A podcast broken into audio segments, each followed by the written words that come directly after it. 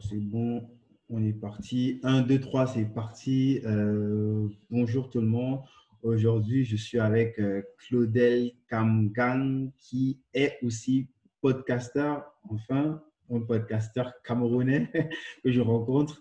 Euh, son podcast s'appelle The Atalaku Effect Podcast. Donc, comme vous l'avez entendu, c'est en anglais et aussi en français. Heureusement, je crois qu'il y a des épisodes qui sont traduits, d'autres pas. Tu vas me corriger. Euh, peut-être tu pourrais commencer par te présenter, Claudel. Bien sûr. Euh, merci, merci. Je suis très content d'être euh, de une discussion aujourd'hui, euh, Mister, Mister Guy. Donc oui, Claudel Kamgan, je suis camerounais. Je suis né au Cameroun. J'ai grandi partiellement au Cameroun jusqu'à mes 15 ans. Donc j'ai fini, j'ai eu mon, j'ai eu mon bac, puis je suis allé en France où j'ai eu mon, j'ai poursuivi mes études en, informatique. J'ai bossé euh, pendant à peu près cinq ans en France et puis je suis allé, euh, j'ai fait un petit peu le tour entre le Brésil, les États-Unis, Singapour, l'Inde. Et puis actuellement, je suis installé euh, en Californie. On pourra rentrer dans les détails si jamais ça intéresse. Bien sûr, on va entrer dans plein de détails. Moi, j'ai plein, plein de questions. Tu sais, comme toi, je suis, je suis un, un, amoureux de podcast, un consommateur vraiment addict. C'est ma drogue, quoi. Donc, je, suis, j'écoute plein, plein euh, de, de, de, profils euh, d'entrepreneurs, mais surtout des mhm. profils qui sont pas forcément des entrepreneurs, aussi des personnes, des consultants, mais des profils un petit peu, des consultants, moi je les appelle des consultants euh, de luxe. Quoi. Pourquoi? Parce que j'ai toujours, toujours voulu avoir quelqu'un de McKinsey, tu vois, et je sais que tu es mhm. passé justement par cette entreprise-là et elle est réputée justement, réputée justement pour, pour former des, soldats, mais vraiment des soldats de luxe, quoi. Processing sur processing, des personnes ultra carrées.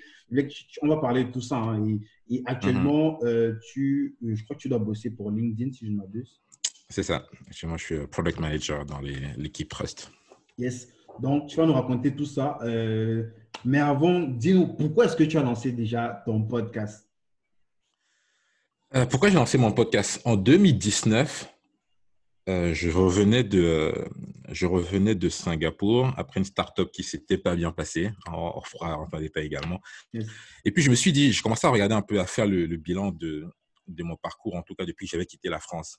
Je m'étais dit, bon, euh, côté école, ça s'est plutôt bien passé parce que je suis allé aux États-Unis pour un MBA d'abord. J'ai fait un plutôt bon MBA, hein, pas de, rien à me reprocher, tout ça s'est bien passé. Le stage, j'ai découvert le monde du banking, ça s'est bien passé. J'ai fait du conseil après. J'ai pu essayer une start-up dans une industrie comme blockchain qui est super naissante, tout ça.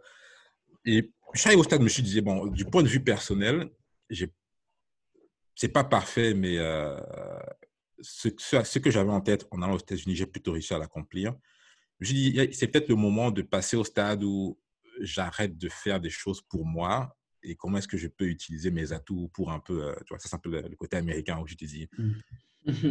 tu peux le faire aujourd'hui, tu vois, tu n'as pas besoin d'être Bill Gates ou bien les Américains ont ce côté un peu très euh, dans leur culture où euh, tu peux le faire, si tu as envie de le faire, tu peux le faire, n'attends pas que. Et comme je dis, bah écoute, ouais, beaucoup de personnes me demandaient par rapport à mon parcours pour le MBA, comment tu as postulé, tu as parlé de McKinsey, JP Morgan, comment est-ce que tu es en train de me dire, ah, effectivement, il y a peut-être quelque chose là que je peux mettre en avant et au lieu de le faire au compte-gouttes, ça aide un petit peu tout le monde. Ça, c'est la première idée. La deuxième idée, c'est, as plein de trucs aux États-Unis, Humans of New York, Humans of this, des petites séries qui parlent un peu de personnes ordinaires, mais qui font des choses parfois extraordinaires. Je me mhm. suis dit, mais si on me demande de citer euh, 10 Africains des temps modernes, on ne parle pas de Sankara ou bien de Mandela. on me demande même si on les kiffe, hein, on les kiffe, parce qu'à euh, leur niveau, ils ont quand même planté la graine pour que nous, euh, bien sûr. on, on essaie un petit peu de suivre ça de façon modeste. Pareil comme nous, on est en train de planter les graines de ceux qui vont euh, tout péter peut-être avec les technos de, de, blockchain demain. Parce que moi, je vois aussi la blockchain là. C'est un peu comme le Java de l'époque. On ne sait pas, on ne voit pas encore. On a quelques idées là, ouais, peut-être des smart contracts, mais il y a plein de choses qui vont arriver qu'on ne s'imagine même pas encore. Donc, on plante des graines comme ces vieux là. Ouais, tu disais, Exactement. je un petit peu coupé. Exactement. Non, en fait, aussi, euh, Ouais, si on demande de citer 10 Africains qui font des, euh, tu vois, que ce soit du point de vue perso, professionnel, qui changent un peu la donne, j'avais du mal. Donc, je me suis dit, ce serait intéressant, donc, non seulement que je parle de, mes acquis, de mes compétences, en quoi est-ce que ça peut aider les autres, mais également raconter l'histoire d'Africains ou d'Africaines du terroir ou de la diaspora qui font des, euh, Tu vois, comme toi, par exemple, avec ton podcast, qui l'éducation qui éduque les autres, qui, qui pro, qui fournissent de l'information. Moi, je suis, je suis euh, moi, je suis un espionneur. Quoi. Je fais de l'espionnage industriel et puis, euh, sauf qu'il y a une caméra et puis les gens ils voient ce qu'on fait. Quoi. non, mais c'est éducatif, tu vois, parce que les questions que tu poses, l'exercice que tu fais de te renseigner sur tes, euh, tes, invités, les questions que tu poses, qui fait que, je moi, chaque de tes podcasts que j'écoute, à la fin, j'apprends moins une ou deux choses. Donc, moi, c'est super important. Donc, c'est justement des profils comme Etienne également. Je me suis dit, bah, c'est ça intéressant que le monde sache un peu plus que, un, vous existez, il y, a, des Africains qui font bouger les choses. Et puis, deux, pour les petits jeunes, qu'ils aient un peu des, euh, des rôles modèles. Tu vois, c'est un peu, euh, c'est difficile. Si quelqu'un aujourd'hui me dit, OK, j'ai 15 ans, je ne sais pas quoi faire, je ne suis pas sûr que euh, au Cameroun, au Sénégal, un peu partout, on a des, des, des, rôles modèles, des histoires de, de mecs de, de, notre âge, entre 30 et 40, qui mmh. font, qui font de bonnes choses. Mais les jeunes de 15 ans ne savent pas forcément comment y arriver. Donc, justement, à travers le podcast, ce sera Du moins, qu'ils n'ont pas la, la, lumière, quoi, tu vois. Je veux dire que les personnes, elles, sont, elles existent vraiment, mais il n'y a pas il n'y a pas de lumière sur eux pour qu'elles puissent peut-être transmettre leur savoir ou du moins se parler de ce qu'elles font pour faire ne serait-ce que rêver les gens parce que et aussi ça c'est parce, parce que tu commences à rêver que tu creuses un petit peu le sujet et, et tu, tu, tombes rapidement en disant ah en fait c'était pas pour moi ça au moins le fait que tu aies rêvé que tu aies essayé euh, le parcours au niveau du en faisant le parcours tu vas tomber sur un truc qui n'est pas ce que tu avais prévu dès le départ mais qui est complètement euh, euh, plus intéressant que ton statut que tu avais avant si je, si n'y arrivais pas. Exactement. Tu ne sais pas ce que tu ne sais pas. Donc, au moins savoir, c'est le premier pas pour, euh, pour la suite. C'est clair. Complètement. Donc, dis-nous, tu, tu arrives en France à 15 ans, c'est ça? C'est ça. Euh, tu vas pas me dire que tu as eu ton bac à 14 ans. Tu es venu quoi, en tant qu'étudiant Non, j'ai mon bac à 15 ans. J'ai commencé. Euh, j'ai commencé... non, c'est pas pour, pour le péter. Hein. J'ai commencé à l'école à deux ans. J'ai sauté le, le CM2, dont j'ai fait le, euh, comment s'appelle, le CEPE e au On un génie. Hein. mais non, mais non. Donc, je suis arrivé en sixième. J'avais, je crois, 9 ans. Et du coup, bah, tu rajoutes plus 6 jusqu'en terminale, ça fait, euh, ça fait 15 ans. Donc, je suis arrivé en France, j'étais à Grenoble, en fait, à Rive-sur-Fur, chez la famille Flitty qui m'a accueilli, qui étaient les amis, euh, mes amis à mes parents. Hmm. J'ai fait deux ans à Grenoble. Ah ouais, franchement, tonton Pierre, t'as juste une grosse, grosse dédicace. J'ai fait deux ans, euh, un an chez eux, un an à l'université Joseph Fourier à Saint-Martin derrière Grenoble, avant de remonter sur Paris et rejoindre mon frère en 2017. Yes. En 2007. Est-ce qu'à 15 ans, on, sait à peu près que peut-être 10 ans après, je sais pas, ou 5 ans après, on voit ça au chez McKinsey ou chez, chez JP Morgan ou, euh, je sais pas, chez LinkedIn mais non. Mais non. Qu'est-ce qu'on pense à 15 ans avec, Quand tu as ton bac à 15 ans, c'est quoi Qu'est-ce qui trottine dans ta tête en premier J'imagine un euh, baccalauréat scientifique, peut-être? C'est ça, c'est un bac C. Mhm. en entre nous, on peut dire. Maths, je vais continuer à faire des maths à l'université en France avec les, mecs les, plus intelligents. On va se faire des, des, des parties. C'est quoi, l'équipe? En fait, pour l'idée pour, pour de la transparence, je vais être euh, tout à fait honnête avec toi. À 15 ans, je suis déjà frustré parce que je n'obtiens pas les, euh, les classes prépa. Tu vois partant de Vogt, je sais plus quand j'étais à Vogt, mais euh, je sais que j'étais dans le top tiers de la classe, mais le, le, l'arvoire royale était décrite à l'époque comme faire classe prépa.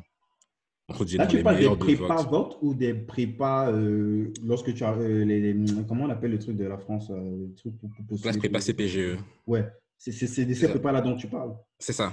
Ah, ok. Donc, quand je finis mon bac, je postule parce que beaucoup de mes camarades de classe et mes potes proches, tous ont postulé en prépa. Yes. Et je me suis dit, bah écoute, euh, voilà, je suis pas un mec, je suis pas un tocard, tu vois. Techniquement, à la prépa, tu vois. Bah, je pas forcément. je m'attendais pas avoir forcément la plus intelligent, mais... mais... quand même. mais quand même, tu vois, ça va, il y faut pas non plus. Bon, à 15 ans, dans ma tête, c'était non, mais la voie royale, il faut que je fasse prépa parce qu'après prépa, c'est les grandes écoles et puis grandes, grandes écoles, c'est, euh, tu vois, comme on dit, la porte ouverte à toutes les fenêtres. Le problème, c'est que bah, je postule un peu partout. Et je me souviens très bien, c'était avec, euh, avec mon pote Ted, quand j'avais regardé les résultats, on allait au cybercafé. Je crois qu'il y avait un, portal où tu regardais toutes les écoles. Cybercafé, ça va ramener les gens. Euh, on est, on est dans les début des années 2000, donc peut-être 2005. 2005. 2005. donc on va au cybercafé, on regarde et on se rend compte que toutes les prépas m'ont dit non. Mais j'ai postulé à quoi? J'ai cinq ou six écoles et toutes, sans exception, m'ont dit non. Donc ça, franchement, ça m'avait fait, euh, fait, un petit peu mal. Du coup, la deuxième option, c'était quoi? Bah, C'était se rabattre sur les universités. Et dans ma tête, je me demandais exactement euh, qu'est-ce que tu voulais faire? Je savais que j'adorais faire l'informatique. Donc, dans ma tête, c'était OK, la classe prépa, euh, tu avais des écoles comme. Mais pourquoi l'informatique? Tu avais des influences, je sais pas, des. J'ai découvert l'informatique en troisième, quand on a eu notre premier ordinateur à la maison. Et un de mes oncles, Serge Bougan, hein, s'il m'écoute aussi, mhm. est très, très bon en informatique. Donc, chaque, euh, chaque année, pendant l'été, j'allais à Douala.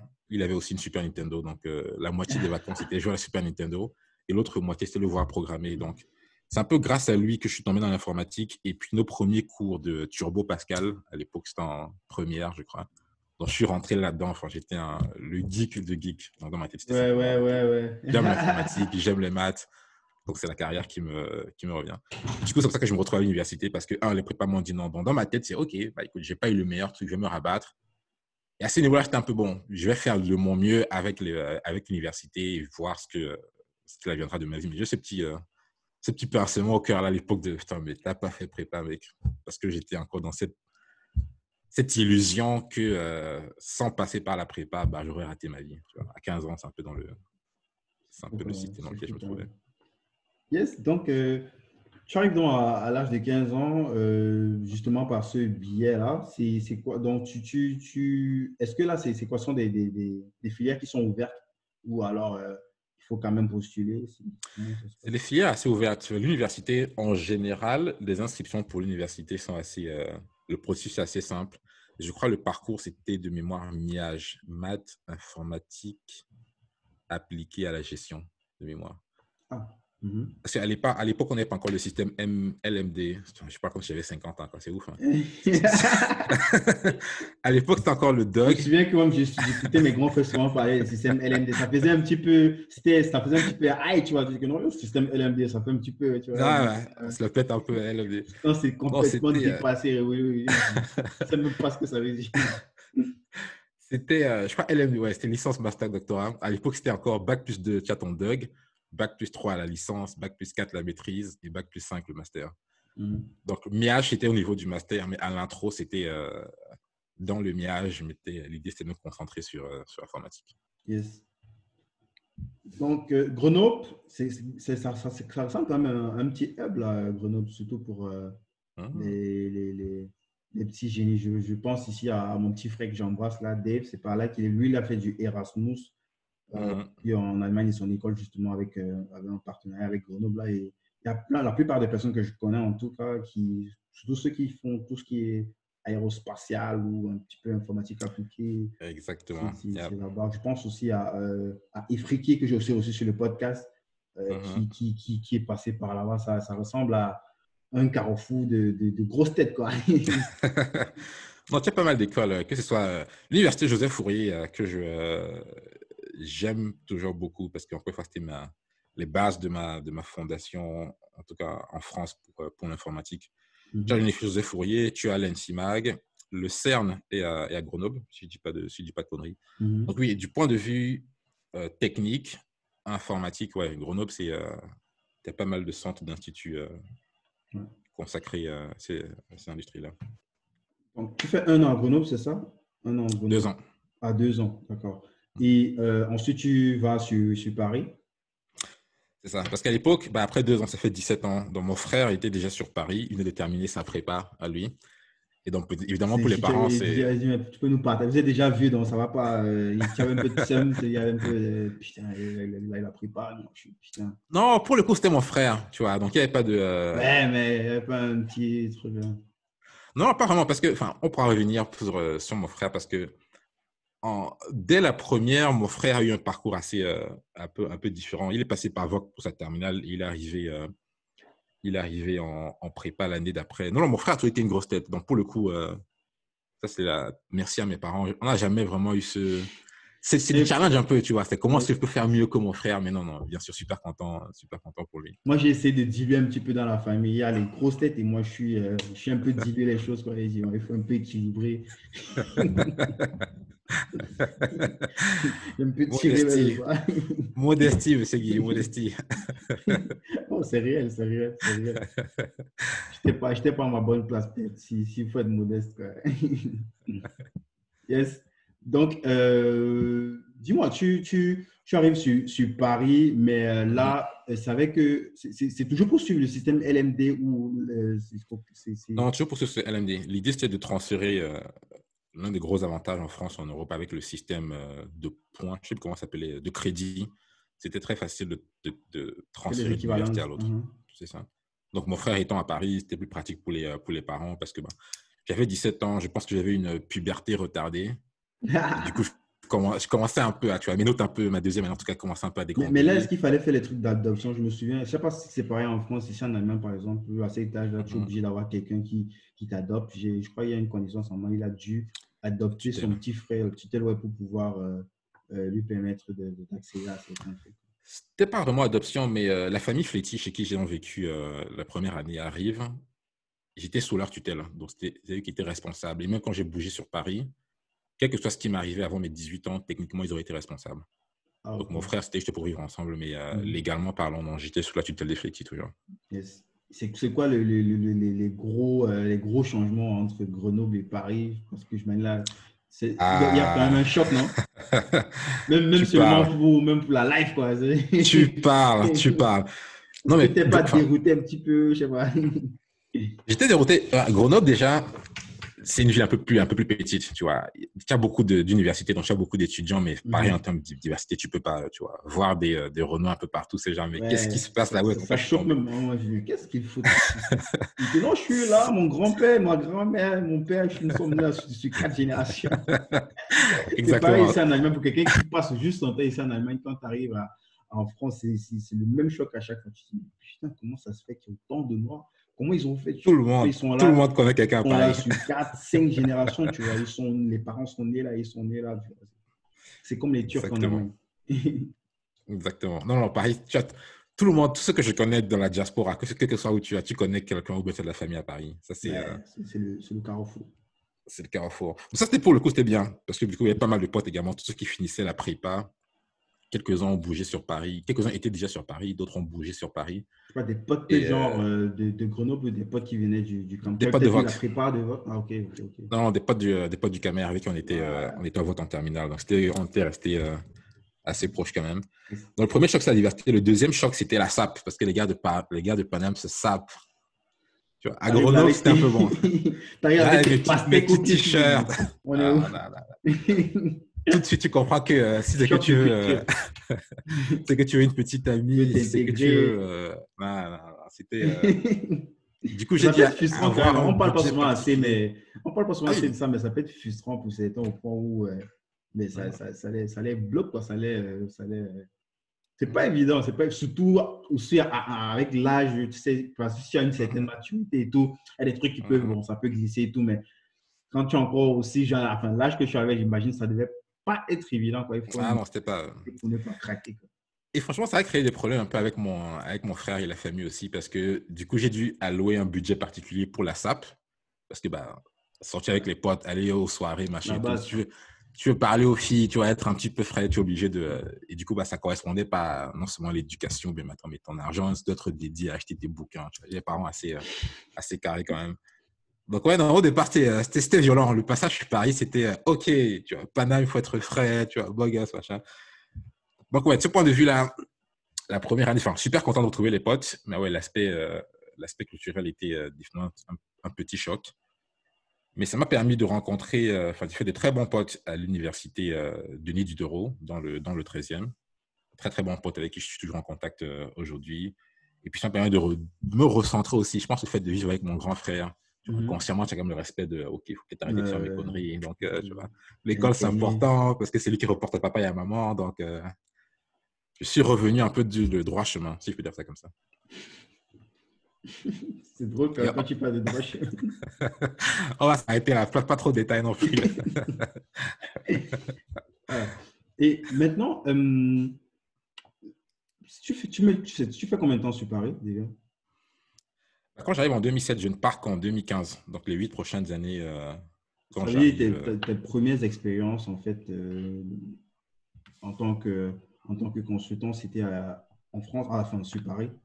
C'est ça. c'est quelle boîte que tu as rejoint en premier? Logica. Elle s'appelle Logica à l'époque. Elle a été rachetée par CGI, qui est une boîte canadienne. Mhm. Mais à l'époque, sortant de.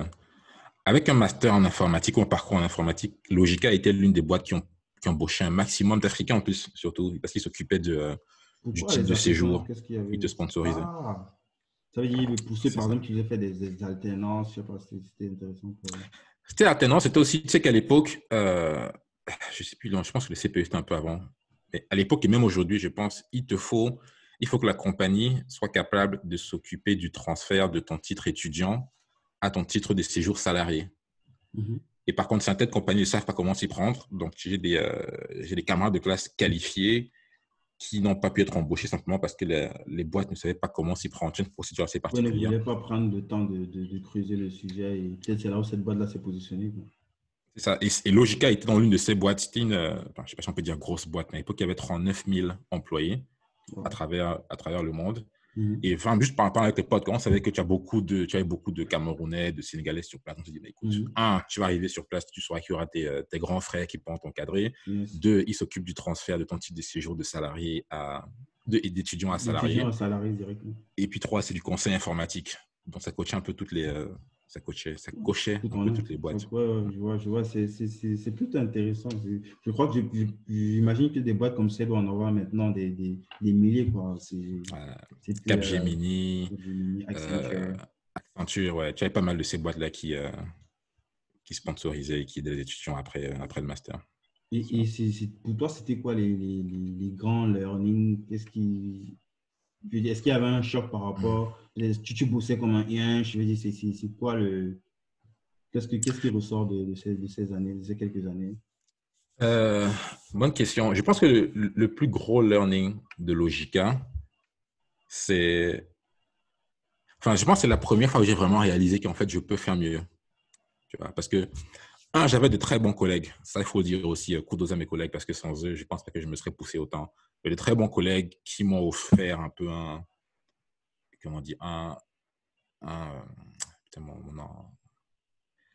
énormément d'opportunités de me découvrir, tu vois. Même si j'étais, j'ai commencé en tant que euh, junior software développeur, Mhm. mais rapidement, mon, mon boss à l'époque, hein, Vincent Carcel, s'il si, s'il m'écoute, Mhm. A vu que j'étais un peu plus curieux que ça. Je posais beaucoup de questions. Euh, mes premiers retours étaient très, très bons, ce qui fait que les quatre ou cinq années que j'ai passées à, CGI, j'étais promu chaque année, ce qui n'était pas forcément le cas. Parce qu'en ça prend entre deux et trois ans. Euh, j'ai même quitté euh, CGI, Logica encore une fois à l'époque, je crois que c'était l'été 2000, euh, 2013. Parce qu'à l'époque, je pensais déjà aux États-Unis, enfin, je pensais début mais je lui dis non, mais peut-être que j'aille faire. Donc, j'ai quitté pendant un été sans trouver un job. hein. C'était un peu un truc un peu, euh, un peu comme je me suis dit non, mais il faut que je trouve un job au aux États-Unis. tu, tu... Je me suis dit écoute, on, on, on démissionne. J'ai commencé à postuler un peu Mais partout. aux pourquoi les États-Unis j'ai Est-ce que c'était quelque chose qui- Il y a eu quelque chose qui t'a, euh, je sais pas, t'as vu un film, t'as vu, je sais pas, Need for Speed, t'as vu un jeu vidéo, Euh, depuis l'enfance déjà, informatique, Bill Gates, Bill Gates, États-Unis. C'était un peu le parcours. partout, euh. C'était un peu le. C'était l'incontournable. Le deuxième aspect, quand je commençais à bosser aussi, c'est qu'à l'époque en France, les développeurs étaient un peu, tout était un peu back-office. Vois, Et les États-Unis, c'est un peu le seul point où les développeurs avaient un peu, euh, tu vois, quand tu es développeur, you're creating a product, tu crées un produit, tu.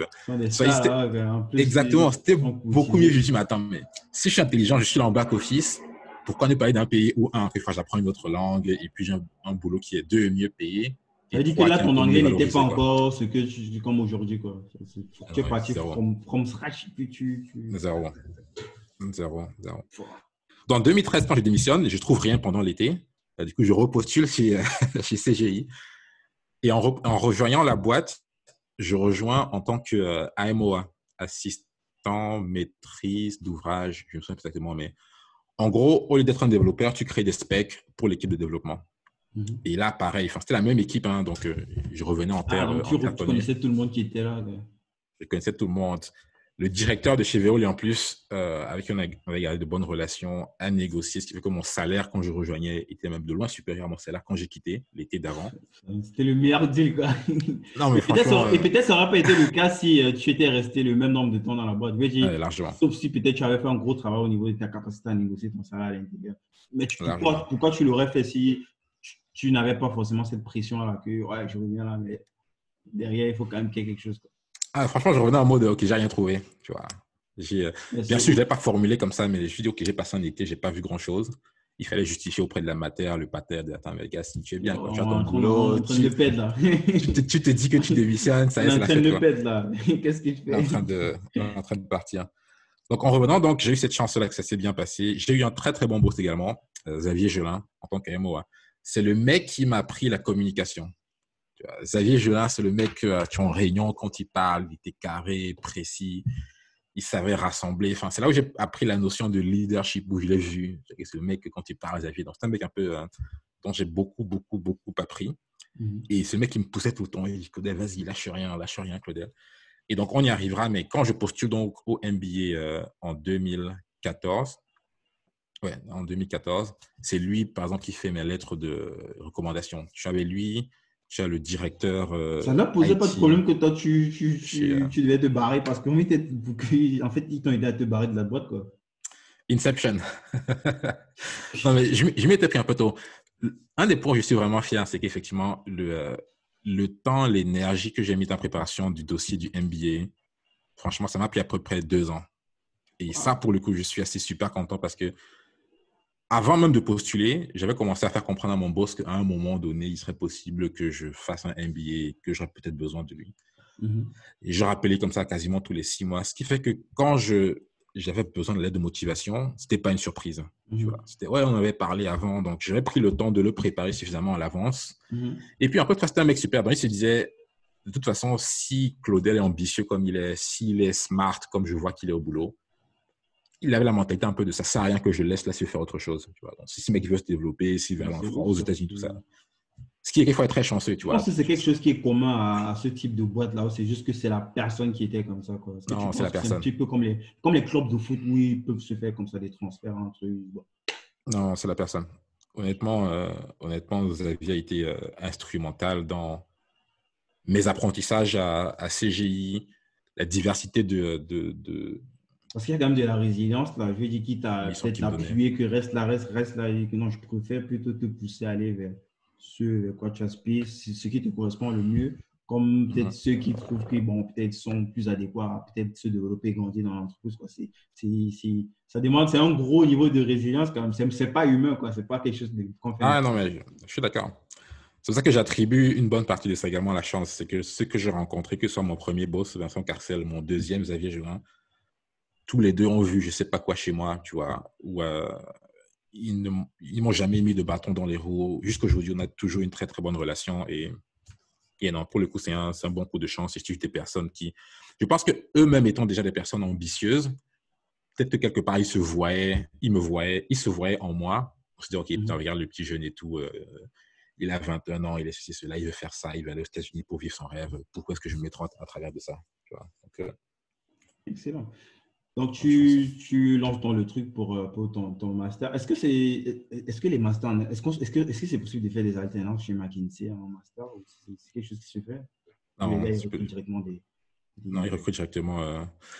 Alors, ils ont sûrement des politiques d'embauche différentes en fonction des pays, mais aux États-Unis, ils ont généralement deux moyens, trois moyens. Un, tu sors de ce qu'ils appellent Ivy League School, qui est un peu l'équivalent des grandes écoles. Donc, c'est les Harvard, mhm. Princeton, Yale, ces écoles-là. Deux, c'est après le MBA, tu rentres en tant qu'associé. Trois, c'est sous expérience. En général, tu peux être, je sais pas, senior director dans une autre compagnie et ils t'embauchent en tant qu'associé. Et tu, as, tu dois regraver les échelons. Ouais, tu dois... En général, c'est les trois moyens. Donc, un, j'ai pas fait Ivy League School. Deux, en temps d'expérience, j'avais que cinq ans. Donc, le, troisième moyen, c'était euh, de passer par une école, euh, une école de un MBA. C'est là où tu peux, je crois que c'est Pennsylvania que tu as rejoint c'est ça. De Wharton School of Business. Donc, j'ai fait un dual degree, MBA et MA. Euh, le gros avantage, c'est que, un, c'est deux diplômes à la place d'un. Mhm. Deux, j'apprends le portugais. Parce qu'à travers ce MBA-là, j'ai vécu. Euh, ouais. On a vécu. Euh, quand tu rejoins le MA, tu dois choisir une track. Donc, ça peut être. à l'époque, c'était encore pas l'anglais. Mais l'anglais, ça compte pas, j'imagine. Non, non. L'anglais. De toute façon, le dossier pour postuler c'est en anglais, les interviews sont en anglais. Donc, toute l'année 2013-2014, je sortais quasiment pas, je voyais pas mes potes parce que j'ai fait mon anglais. je regardais les séries en anglais. Donc, tu dois maîtriser l'anglais. Mais quand tu rentres, entre, tu avais plusieurs langues, portugais, espagnol, japonais, chinois, russe et euh, arabique, arabe. Et portugais, c'était la seule langue que tu pouvais rejoindre de zéro parce que parlant nativement français, espagnol ou italien, le portugais, ça se vient assez, assez rapidement. En plus, à partir de ça, l'équipe devait vivre euh, au Brésil pendant quelques temps pour euh, ah, mieux s'intégrer dans la langue. D'apprendre en immersion quoi, directement. Exactement. C'est intéressant tout ça. Mais le, fait de, rejoindre cette université, c'était pas, il y avait pas, tu n'étais pas encore dans cette optique que je, vais rejoindre McKinsey. C'était pas encore. Non, pas vraiment. Et genre, je m'en vais prendre mon, mon, master et puis là, je, je vais être validé par euh, la street, street quoi. Comment on dit que tu vas être. j'aurai le cachet, j'aurai le. J'aurai mon tatouage. Un peu ça. Surtout que euh, après l'informatique et après le, côté AMOA fonctionnel, je me suis dit effectivement, oui, le consulting, ça peut être une bonne idée. Je n'avais pas de connaissances en finance ou économie, zéro. Mm. Parce qu'à Grenoble ou à Paris, en université, tous mes cours étaient concentrés sur l'informatique. Donc, quand tu me parlais euh, euh, supply, demand, quand tu me parlais. fusion-acquisition. fusion-acquisition, tu vois. Moi, c'était genre, waouh, ça, c'est OK. Hein. Ça, c'est les trucs de pro, tu vois, dans ma tête. Et du coup, je pense aussi, euh, la petite part de frustration du MBA, c'était aussi le, OK, je veux faire une éducation de business pour avoir et acquérir ce vocabulaire-là, ces connaissances-là. Mm. Parce que les mecs qui ont parlé, pour moi, c'était des mecs, genre, euh, tu vois, qui s'assoient, disent que non, mais attends, je les mots que vu, mais... Et du coup, ouais, la, petite partie de frustration, c'était, ouais, comment est-ce que j'apprends à, à, faire ça? Avant de décider le MBA, c'était, est-ce que ça, ça, ça vaut le coup de faire un master spécialisé? Tu vois, genre Centrale, euh, tu as beaucoup d'écoles HEC, euh, beaucoup d'écoles qui font des masters spécialisés en, finance. Je me suis dit non, partant de zéro. Un, je ne sais pas aux États-Unis. Deux, c'est que sur un an. Là où le MBA, c'est deux ans. Et puis trois, mmh encore une fois, la, nouvelle langue. Je savais que euh, professionnellement parlant, parler une, deux, pas une, mais deux, mais trois langues, ce sera un gros atout. Je n'avais pas vraiment une idée claire de, après mon MBA, je vais rejoindre telle ou telle industrie. C'était un peu va et découvre, pas toi. Oh, oh. Yes, tu arrives au, au States, c'est en 2015, c'est ça? C'est ça. Yes. Euh, directement en Pennsylvanie ou euh, Directement, oui, à Philadelphie. Et c'est quoi? Là C'est le même choc, c'est le même level de choc entre euh, Grenoble, Paris. non, c'est encore plus brutal. C'est encore plus brutal. Parce qu'en arrivant, je me rends compte que bah, mon anglais était suffisamment bon. Parce que je dis, bon, si j'étais admis dans cette école, c'est qu'ils ont trouvé que l'anglais, ça allait. il y a un minimum. Mais, l'anglais écrit et l'anglais parlé, c'est pas. c'est pas pareil. Dans le premier choc, je sais pas si tu te souviens de. Euh, bref, c'était une petite série télé. Euh, Bref, ouais, de. de, oh, j'ai oublié, j'avais écouté justement. celui qui avait écrit le truc là, il avait été interviewé par Antonin Archer. Sais pas si tu connais de Nouvelle École, le podcast Nouvelle École. Non. Ouais, j'avais écouté ça. J'avais écouté. Euh, j'avais écouté. Le mec fait, a fait bref. Je n'avais pas regardé tout le truc. Je connaissais ça, mais euh, mm-hmm. je, je, connais plus euh, le, mec qui a écrit en fait ce truc-là là parce qu'il avait été interviewé par, par Antonin. C'est assez Très, très. C'est assez drôle aussi d'après ce qu'il disait dans, dans, le podcast, mais je ne connais pas dans les détails. Quoi. Gotcha. Ben, il y a un épisode particulier où il va à un entretien d'embauche et le directeur lui demande Do you speak English? Yes. Il dit Oh, OK, thank you. So, what's your name? Yes. c'est là que tu te rends compte que. Avec assurance, donc tu regardes. Avec assurance, c'est like, yes, like, I know, my name is yes. Donc, c'était un peu ça. Je me suis rendu compte que, un, bah, l'accent, j'avais un accent very, uh, very French, good morning, my name is Claudel. Good morning. Euh... Deux, le vocabulaire. Trois, donc du coup, dans mes interactions, j'étais un peu, euh, comment dire, un, j'étais un peu impressionné parce que le calibre des, personnes recrutées au MBA, tu vois, c'était des mecs qui venaient de McKinsey, de BCG, de Goldman Sachs, de Tesla, de la NASA, tu vois. Des gens qui viennent un peu de, partout. Donc, des top, players, C'est des, top players. Pour le coup, les gars, ils sont super smart. Donc, du coup, en arrivant, tu avais cette...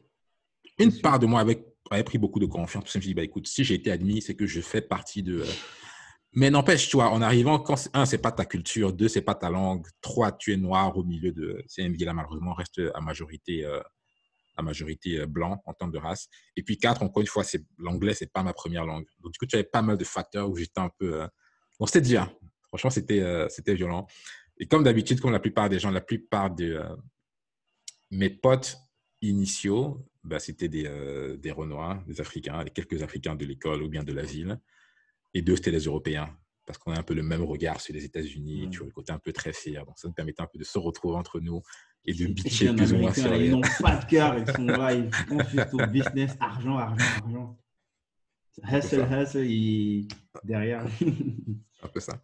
Donc, début très difficile. Heureusement, la manière dont le MBM a été structuré, nos premiers mois, notre premier mois à Philadelphie, c'était euh, des cours accélérés de portugais.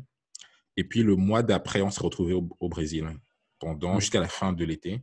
Et donc, quand on revient, par exemple, là, j'avais beaucoup plus changé parce que en revenant à Philly, je revenais en tant que, un, le mec qui fait son double diplôme, et de deux, le mec qui parle quasiment portugais. Donc, l'anglais à côté de ça, c'est, enfin, tu vois, ça va. Dans, dans ma tête, c'était, euh, je ne peux pas me critiquer sur le fait que mon anglais ne soit pas parfait si tu ne parles pas français ni portugais. Donc, dans ma tête, tu as beaucoup plus de confiance. Euh... Attends, quand même, quand même, pas non plus. Euh... un petit peu quand même. Ouais. C'est franchement intéressant ça. Et après les un an, est-ce que, est que, tu devrais rentrer ou il y avait moyen directement de, de postuler? C'est quoi la procédure dans ces cas? C'est soit un petit peu frileux, c'est soit un petit peu complexe au niveau des visas là-bas aussi C'est ça. Le MBA, c'est sur, euh, sur deux ans. Donc, la première année, il conseille en général de faire un stage.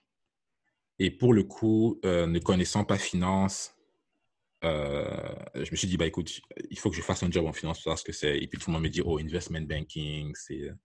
C'est super dur pour rentrer. Et puis Wall Street, tu vois, pareil, tu as un peu le côté un peu euh, like, walking to Wall Street, ça va être. c'est la, probablement la dernière fois que j'aurai la chance d'essayer un job, au moins pour, pour l'été. Donc, j'ai postulé en investment banking. Et heureusement, pendant le stage, en fait, ton titre de séjour fait office de titre de, titre de séjour étudiant est applicable. C'est ça. Donc, le stage en 2016, euh, pas de souci de ce point de vue-là. Le stage se passe bien. C'est seulement la deuxième année que tu commences à être un peu plus euh, regardant des boîtes mm. pour lesquelles tu, euh, tu postules parce qu'il faut qu'elles te sponsorent. Et, si tu as postulé pour le coup, pour quelle boîte pour te former en finance? C'était une de, de, ces top players où tu étais encore dans quelque chose de plutôt pas mal, mais où tu pouvais quand même faire tes premières armes sur la finance? Non, postulant, c'était JP Morgan. Ah, JP Morgan, sont quand même, ils, sont, ils sont très gros. là, pour le coup, c'est une banque d'affaires, quoi. C'est pas une banque, une banque classique qui sont plus dans tout ce qui est fusion, acquisition, les LBO, tout ça, les, les, grands comptes, quoi. Les, peut-être des grosses familles, les Louis Vuitton, là, pour faire, quand il y a peut-être rachat entre elles, là, c'est pas, pas les banques classiques. Non, JP Morgan, ils font un peu de, ils font un peu de tout. Et le gros avantage, et ça, c'est pour le background, pour ceux qui suivent éventuellement, l'un des gros avantages de ce MBA-là, c'est que euh, au lieu de poursuivre les boîtes, les boîtes viennent sur le campus. Donc, Goldman Sachs, JP Morgan, Morgan Stanley, Bank of America, toutes ces boîtes-là viennent sur le campus. Bon, on est 800 par classe. Donc, sur les 800, tu avais 300 qui veulent faire banking. Et cette année-là, JP Morgan n'a pris que 10, 10 euh, internships. Mm-hmm. Donc, c'est pas que c'est facile, mais le fait de ne pas avoir à aller vous êtes quand même en comité, vous êtes en comité, euh, privé, Tu sais que si tu es percutant, tu pourrais potentiellement être, être choisi. C'est ça. c'est intéressant ça. 10 personnes, tu faisais, parmi des, tu faisais partie des 10, c'est quand même, il y a, y a, encore de quoi. ah, tu fais quand même ça. non, franchement, très bon. Comment euh, est-ce que ça se passe dans, surtout sur un sujet que, même si j'imagine que ton euh, la partie analytique de, l'informatique t'a sûrement aidé dans plein de segments dans ce que tu as dû mhm. faire là-bas. Comment ça se passe vu que tu n'as pas quand même cette, tu n'as pas quand même ce background-là de, t'es pas forcément, euh, t'as pas forcément ce background de, de fintech quoi? Mhm. Bonne question. Le, recrutement pour euh, investment banking, c'est sûrement le plus dur que j'ai jamais vu de ma vie. C'est horrible. Ça commence pendant le mois d'octobre. Tu as plusieurs événements qui sont faits et ça dure entre octobre et décembre octobre, mm. novembre, décembre, pendant trois mois. Le premier événement, c'est la boîte qui vient sur le campus qui dit OK, je suis JP Morgan, voilà ce qu'on fait. Tu présentes un peu if you want to do uh, uh, merge, fusion et acquisition, tu veux faire leverage buyout. Si tu veux, uh, il te présente un peu exactement tout ce que la boîte fait en mm. investment banking ou bien ailleurs. Ça, c'est le premier événement. Ils, ils amènent quelques banques dont vous discutez, vous discutez, ils te posent des questions. Vous, vous essayez de vous connaître le rôle des banquiers à ces événements-là, c'est de repérer un peu qui est-ce qu'ils voudraient voir plus tard. Peut-être les mecs un peu, enfin, peut-être des, des, connards qui arrivent un peu genre, OK, yes, my name is. Uh... Donc, c'est un peu de voir. Ils veulent des mecs. ceux qui vont bosser avec eux. Bon, il faut que tu prennes quand même quelqu'un qui peut. Exactement. C'est quelqu'un qui peut pas bleurer, ça va quand même chaud, quoi. Tu, même s'il est intéressant, même s'il est compétent, ce serait peut-être plus intéressant de prendre quelqu'un avec qui euh, vous pouvez, euh, partir en vacances ensemble, quoi. Exactement.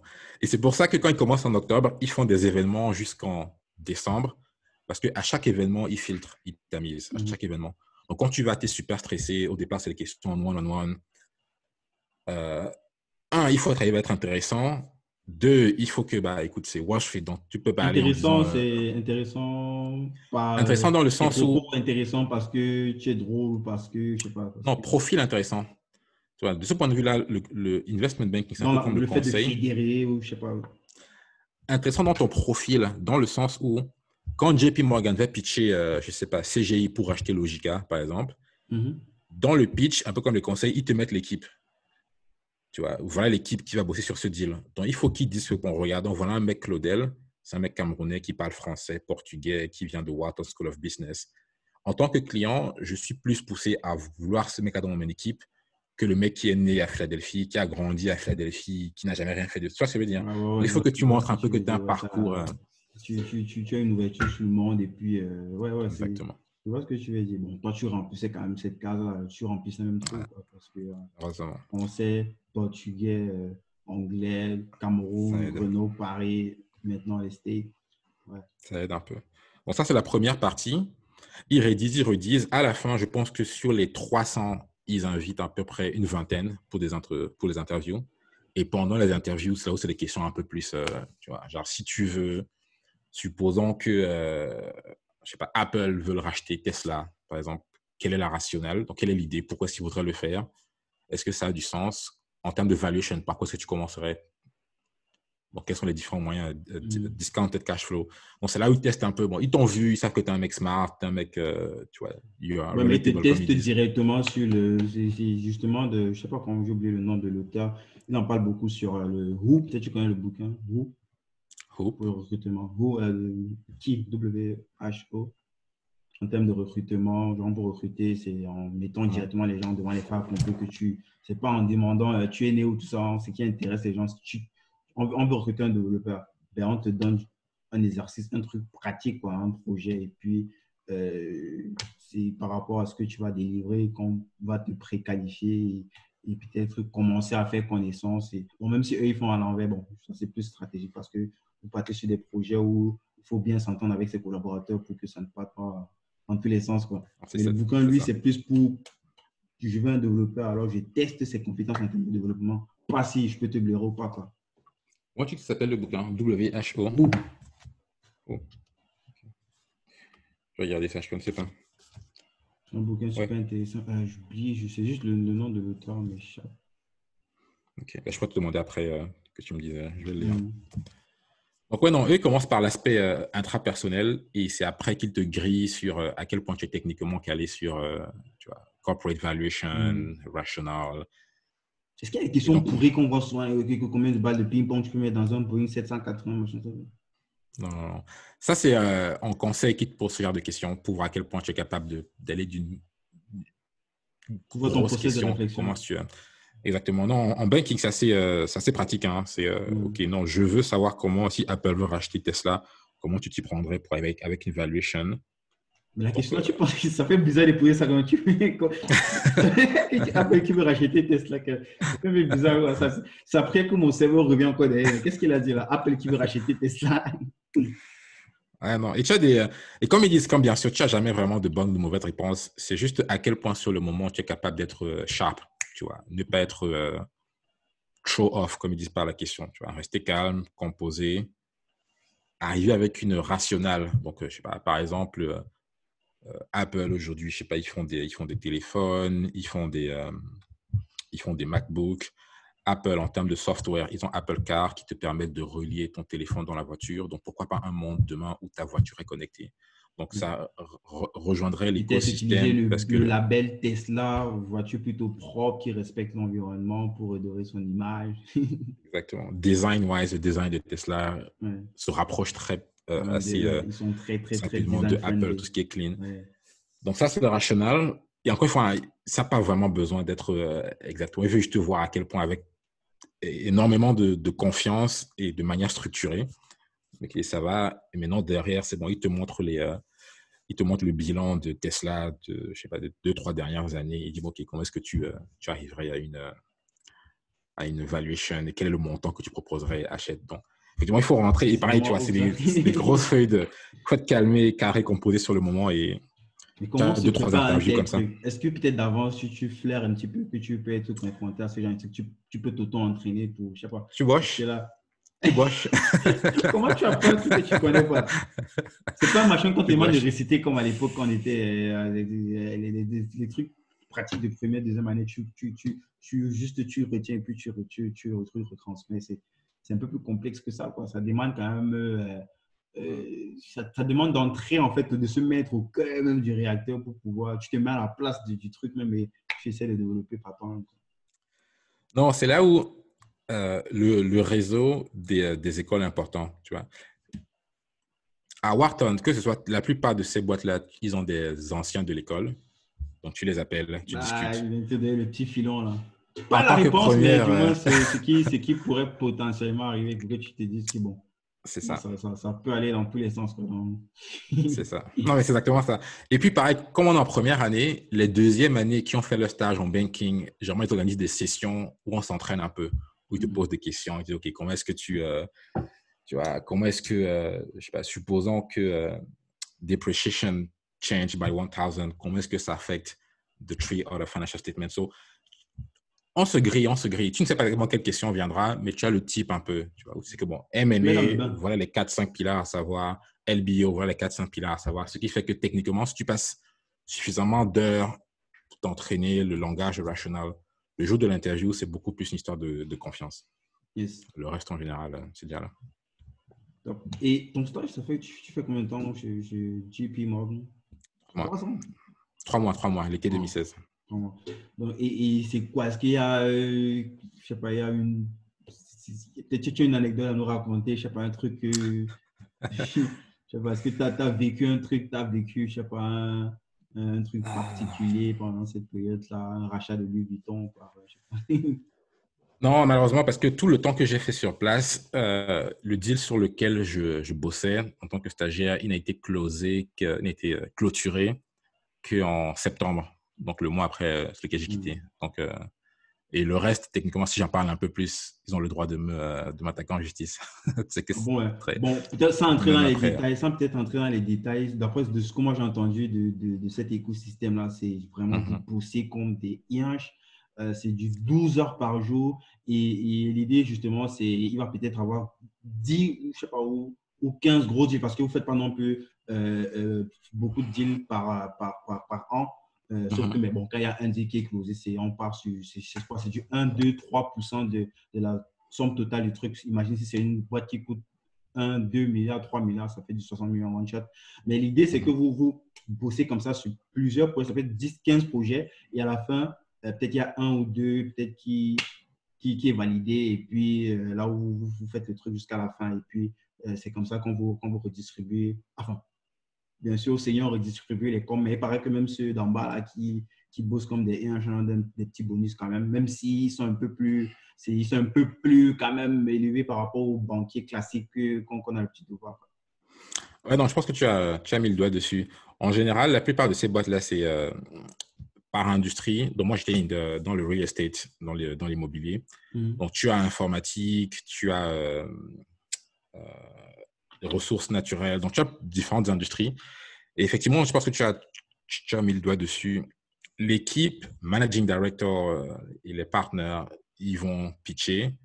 Toi, ton rôle en tant qu'analyste, euh, quand tu sors de undergrad ou bien euh, associate après business school, mm-hmm. c'est de mettre ces documents-là, tu vois, créer les documents, soit les pitch decks avec lesquels les managing directors vont aller pitcher les boîtes pour que JP Morgan les retienne, ou alors, une fois que le deal a été retenu, une fois que la, boîte a été retenue, c'est bah, écoute, bosser sur le valuation.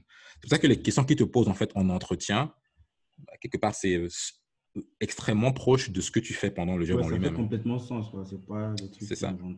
Tu vois, certaines boîtes, je sais pas, pour le coup, si Apple appellerait JP Morgan pour dire est-ce qu'on devrait racheter Tesla, bah, le MD va te regarder toi en tant qu'associate, ou bien vous 4 et 5, il dit OK.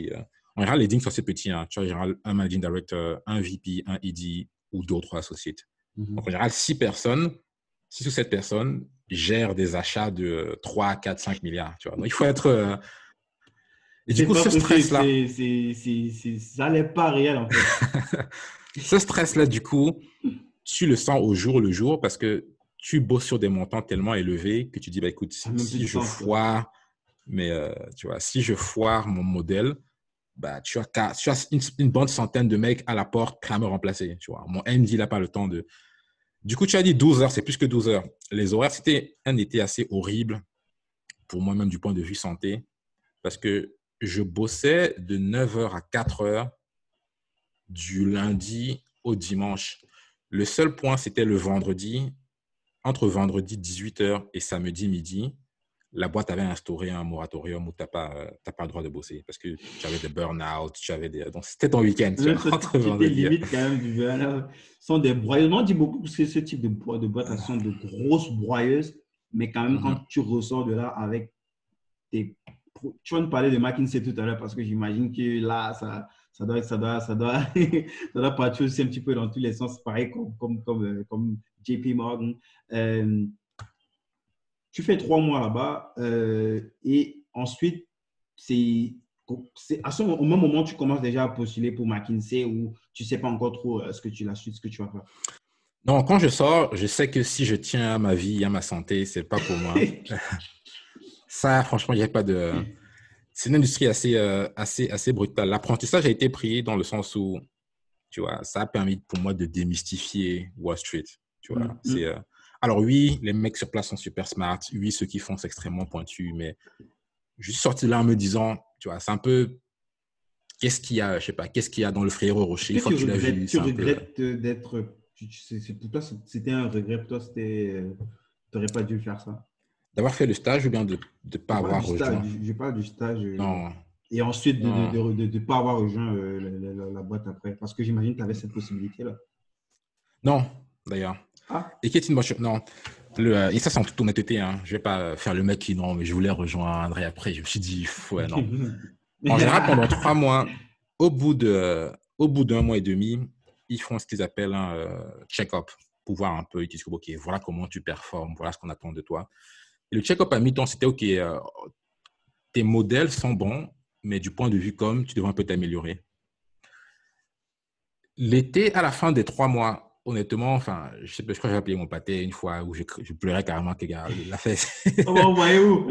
La fesse, l'argent là, c'est bien, mais au bout d'un moment, euh, si tu as ton fils, vraiment, il faut que. Donc, c'était franchement, c'était franchement brutal. Ce qui fait que vers la fin, mon boss et moi, il est comme ça, dit que, est-ce que ça te plaît? Est-ce que c'est pour toi? Je dis non, papa, franchement. Je, j'aime le... je le reconnais, mais. Même en tant que stagiaire, il te paye comme un full-time au prorata du, euh, du mois. Donc, honnêtement, du point de vue financier. Et c'est vrai quand même qu'au niveau des, des, des sommes, euh, c'est pas, on ne parle pas des. c'est vrai que les banquiers, mais il paraît quand même qu'au niveau des, des, sommes, c'est, c'est, ça peut être indécent. Non, non, c'est, euh, c'est insolent. Ce n'est pas indécent. C'est vraiment insolent. Franchement, c'est. Mais bon, encore une fois, ça vaut pas ça vaut pas le ouais, l'énergie, l'énergie que tu donnes, enfin ta santé ou ta vie que tu risques parce que bosser quand même plus de 12 heures Parce que c'est. Euh, tu m'as parlé d'une anecdote, je vais t'en raconter une. L'un de mes euh, vice president VP, il bossait tellement que le mec, parfois, il posait ses vendredis pour avoir des dates. C'est-à-dire qu'il rencontrait des meufs, il mettait un date à 1 p.m., à 13 h un à 15 h un à 17 h Tu vois, à quel point tu dis, mais attends, le mec, il avait quoi euh, processiser ses entre 35, entre 35 et 40 ans. Bon, toujours, enfin, jeune, dynamique. Mais les mecs a tellement pas de temps en soirée parce qu'il se retrouve à 4 heures tous les jours que pour date, il faut qu'il il prend un jour off le vendredi juste pour. Je dis putain, mais waouh, est-ce que c'est vraiment la vie que, que je veux, tu vois? C'est genre, tu as tellement d'argent, mais tu n'as même pas le temps de le dépenser parce que. C'est pour ça que le mode de vie qu'ils ont, c'est. Enfin, je ne vais pas généraliser, hein, tu éventuellement beaucoup, euh, bien sûr, beaucoup de banquiers descendent. Mais pour beaucoup d'entre eux, c'est tellement stressant que quand ils sortent, tu vois, beaucoup disent un peu que dans les banquiers, se la pète un peu. Parce que je pense qu'ils se la pète, c'est juste que le boulot est tellement stressant que quand tu sors. C'est pour, pour, bah, pour, lâcher, quoi. C'est ça. Tu vois, et du coup, tu comptes pas parce que c'est, écoute, j'ai qu'une seule soirée euh, cette semaine, donc euh, tu vois, et fois, si tu touches euh, le montant qui touche, ce que tu claques en une soirée paraîtront pour d'autres comme excessif, alors que pour toi, c'est, bah, écoute, c'est 1%, même pas de ce que je touche. Mais paradoxalement, à ceux qui sont plus dans le trading, pas pour dire qu'ils foutent rien, il paraît quand même qu'eux, ils bossent assez moins quand même. Mais par mhm. contre, ils gagnent peut-être 3, 4, 5, ils gagnent beaucoup plus que, que, que, vous, quoi. Parce que. Ceux qui bossent dans quoi hein? Enfin, ceux, ceux, qui sont plus dans tout ce qui est trade, tu vois, tout ce qui est trade. Oh. Il y a les traders, je sais pas, enfin, surtout que de nos jours, tout est tellement automatisé. Ouais, bon, euh, surtout à votre époque, avant que les robots, les robots, les, robots là n'arrivent. L'époque vraiment Wall Street, quand c'était encore. Euh, à l'époque. Euh, ouais, ouais, quand c'était encore vraiment rodéo, là, que c'était. avant la, la, crise de 2008, même peut-être entre, entre la, la, fin, le début des années 2000, avant la première crise, enfin, la crise d'Internet, là, et aussi avant 2008. Quoi. Mm-hmm. La crise de, de ce Ouais, non. De ce que j'ai, enfin, de ce que mes, euh, mes camarades m'ont dit dans le monde du trading, aujourd'hui, c'est plus le regard critique parce que les, euh, les, les, calculs eux-mêmes sont entièrement automatisés. Donc, c'est juste le regard critique de repérer quand est-ce qu'il faut. Euh. Donc, de ce point de vue-là, tu pourrais croire qu'ils bossent un peu moins. Mais après, de l'activité du cerveau, même si en termes de temps, elle est réduite, en termes d'intensité, je ne suis pas sûr qu'elle est nécessairement inférieure à celle des, des banquiers. Donc, je ne vais pas cracher sur, mes, euh, sur les amis traders, mais je ne saurais pas dire s'ils méritent plus ou moins que les euh, investment bankers. Je ne vais pas me prononcer là-dessus. Yes. Et, du coup, qu'est-ce que le, le, mec, qu'est-ce qu'il te dit? Je crois que tu, tu, tu, tu avais finir avec l'anecdote de, de, ton, de, ton, de ton boss. tu disais que lui, ses, dating, c'était euh, tout était processé pareil comme le boulot. Quoi. C'était une vie de processing, quoi. Une vie. C'est ça. Peut-être même avec ses parents, c'est pareil, quoi. c'est un peu ça. Voilà, merci de me rappeler le point, c'est pour dire que vers la fin du stage, euh, j'aurais aimé avoir une offre hein, euh, pour être à 100%. Pourquoi? Parce que c'était important pour ma deuxième année, quand je recommence à postuler, de dire que, bah, écoutez, euh, si je veux, je retourne chez JP Morgan parce que voilà l'offre qu'ils m'ont fournie, voilà le montant de mon salaire. Chanter, mm. il, faut faire, il faut faire mieux pour les faire chanter, exactement. Mais vu ce qui s'est passé au milieu, je pense qu'ils n'étaient pas forcément super contents du, du point de vue communication le modeling, c'est pas si compliqué que ça, mais euh, je pense que comme, même si en 2016, j'étais déjà là depuis un an, mon anglais était déjà suffisant, mais du point de vue de ce qu'ils attendaient, je sais pas si c'était mon accent, ils n'ont pas été dans les, dans les détails, mais euh, ça n'a pas été le cas. Donc euh, non, j'ai pas reçu d'offre. En revanche, pendant mon stage, j'avais reçu une offre de JP Morgan et de Deutsche Bank. Et Deutsche Bank ah, m'avait dit, bah, écoute, chez là, yeah. Deutsche Bank m'avait dit, si tu veux revenir, même après JP Morgan, on peut discuter. Donc, si j'avais voulu rester dans le monde du banking, j'aurais pu me dire, OK, euh, ça n'a pas été JP Morgan, mais Deutsche Bank, la porte est toujours ouverte, donc j'aurais pu. Euh, mm. Mais l'industrie en elle-même m'avait, euh, m'avait repoussé au point où je me suis dit, non, il faut que je fasse autre chose. Il faut que je vive longtemps. c'est intéressant tout ça. C'est, rare quand même d'avoir quelqu'un qui, qui, enfin, qui montre un petit peu la lumière à l'intérieur, là, parce qu'on voit ça de loin, tu vois. C'est rare d'avoir quelqu'un qui arrive jusqu'à ce stade-là, qui peut un petit peu nous montrer les coulisses, sans forcément entrer trop dans les détails, parce qu'il y a des, des, signatures derrière qui peuvent, qui peuvent coûter toute une famille au-delà de toi-même. c'est clair. Mais je dirais, enfin, juste pour ce, euh, les learning du banking, c'est que c'est extrêmement important parce que euh, Enfin, moi, ça m'a aidé à voir un peu. Dit, avant ça, je ne connaissais pas vraiment. Euh, si on parle juste de fusion-acquisition, je ne connaissais pas le principe, je ne connaissais pas l'idée derrière. Je savais que, comme tout le monde, je savais que c'était pour se faire des thunes, mais je n'avais pas forcément conscience des tenants et aboutissants, des enjeux à l'intérieur, de la dynamique, les mécanismes en, interne. Je mmh pense en termes de learning, tous ceux qui sortent de undergrad, donc euh, master, c'est un très, très bon apprentissage en deux points. Un, communication, deux, modèles communication parce que ça t'aide à organiser tes, tes, euh, tes, pensées de manière extrêmement structurée. comment tu prends une idée, comment est-ce que tu crées un PowerPoint ou un document où, de manière très succincte, tu arrives à décrire une rationale de manière avancée? Mmh. Et le deuxième point, c'est l'aspect modèle, c'est pouvoir regarder une compagnie, pouvoir regarder son bilan sur les deux, trois années et pouvoir prédire sur les trois, quatre, cinq prochaines années comment est-ce que c'est en termes de revenus et profits, elle va se projeter en prenant en compte le, les mouvements des économies et la macroéconomie. Tu vois, macroéconomie euh, actuelle et potentiellement future aussi. On ne connaît pas, mais il y a des, des, des, des, modélisations qui peuvent permettre de simuler à peu près ce qui pourrait potentiellement arriver. Je trouve ça tellement intéressant ce moment-là. C'est un de mes rêves, comme ça, entre guillemets, rêves secrets, là, si euh, j'arrête tout ce que moi je fais, moi, c'est de créer une banque, mais une banque un petit peu genre euh, comme Conto, tu vois, un truc un petit peu néo-banque, mais mhm. plus pour résoudre des problèmes un petit peu locaux chez nous, là, pour permettre à ceux qui, qui, qui, qui ont ces difficultés de bancarisation, la plupart, par exemple, pas depuis 80, 80 je dirais même 90% de la population qui n'est pas bancarisée. Mhm. Tu peux se pluguer, je sais pas, au mobile money et tout. Moi, le sujet m'intéresse beaucoup. C'est un rêve fou que je tourne dans ma tête, mais je sais que je pourrais me lancer dans ça tout, tout à coup. Je trouve ça super, super intéressant. Et comprendre comment ces choses-là fonctionnent euh, au State et en Europe, je pense que ça pourrait euh, permettre de peut-être anticiper ou euh, trouver comme ça des, des failles pour, pour, ne pas être, même, parce qu'il va falloir dealer avec eux, ça c'est clair. Mais mhm. il faut quand même une certaine indépendance aussi pour pouvoir euh, fixer aussi, pour pouvoir être, pouvoir négocier, pour pouvoir être aussi solide au niveau de la négociation. Quoi. Donc, c'est, le sujet m'intéresse beaucoup. Merci de, de, nous partager tout ça comme ça en toute transparence. Super. Après euh, ce stage-là, donc, est-ce que tu y a eu, est-ce que malgré cette proposition de Deutsche Bank, bon, c'est vrai qu'on t'avait à dégoûter et tout, mais est-ce que tu, euh, c'est quoi, tu as fait une pause peut-être entre temps où directement il fallait que tu chasses un truc, peut-être tu avais une pression au niveau du séjour, ça Non, pas vraiment, parce que euh, ça c'était le stage en fin 2016, c'était la, la, ah, de première année de Ah non, tu, là, y avait, tu, tu devais encore j'avais encore 2017 pour... Euh, non, j'avais largement le temps. Donc, dégoûté, non, parce qu'encore une fois, comme je dis, l'industrie, euh, ça ne m'intéressait pas plus que ça. Ces acquis-là, j'avais l'impression que je n'avais pas forcément envie d'en savoir plus que ça, parce qu'après, plus tu creuses également et plus un peu plus sombre c'est. Donc, j'ai l'impression que même une partie de mon âme se serait perdue euh, là-dedans avec le, à long terme. Le deuxième point, c'est que même du point de vue financier, parce que pour rappel, le, MBA, MA, dual degree, c'est 250 000 dollars en termes de, de, pension pour ces deux ans-là.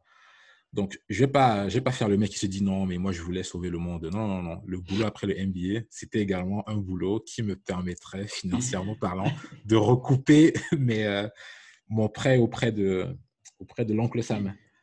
Donc, euh, du point de vue financier. Une vidéo que mon, mon associé Florian m'a tourné là. Je ne sais pas si tu as vu ça, ça a beaucoup, ça a beaucoup tourné. Je crois qu'il doit être au moins 70 000, 80 000 vues. Euh, l'arnaque des écoles de commerce. Je ne sais pas si tu avais vu ça. Non, non. Euh, des écoles de commerce. C'était une vidéo, ça, ça a beaucoup polémiqué, mais la plupart qui critiquaient quand même un peu dans le mauvais sens, c'était ceux qui n'avaient même pas vu. Mais il a eu plein, plein de messages, des, même des professeurs, des HEC et tout, parce qu'il a relaté un petit peu son parcours, le fait qu'il est passé par toutes ces écoles-là, il a fait ses, MBA, il était admissible, que ce soit là-bas à London euh, et aussi au Canada, il a bossé pour Deloitte. Il, il relevait pourquoi est-ce que je dois les dépenser? Lui, il, parlait même il prenait même juste le cas de, 100 000 balles. Quoi. Sur un mhm. truc là où les 100 000 balles, là, si je m'en vais euh, faire une, une acquisition, je sais pas, un achat de revente en immobilier en moins d'un an, quoi, je fais l'équivalent de deux ans de salaire. Mhm. C'est ça que quand tu fais des 250 000, ça, ça, me fait un petit peu euh, réfléchir par rapport à ça qu'en termes, parce que là aussi, il faut fixer les objectifs. Si c'est par rapport au cash, quoi. Il y a mhm. d'autres moyens quand même de rentabiliser ça rapidement que d'aller se faire chier à la tâche même si on ne va pas cracher sur le fait qu'au sortir de là-bas, tu as quand même certaines capacités.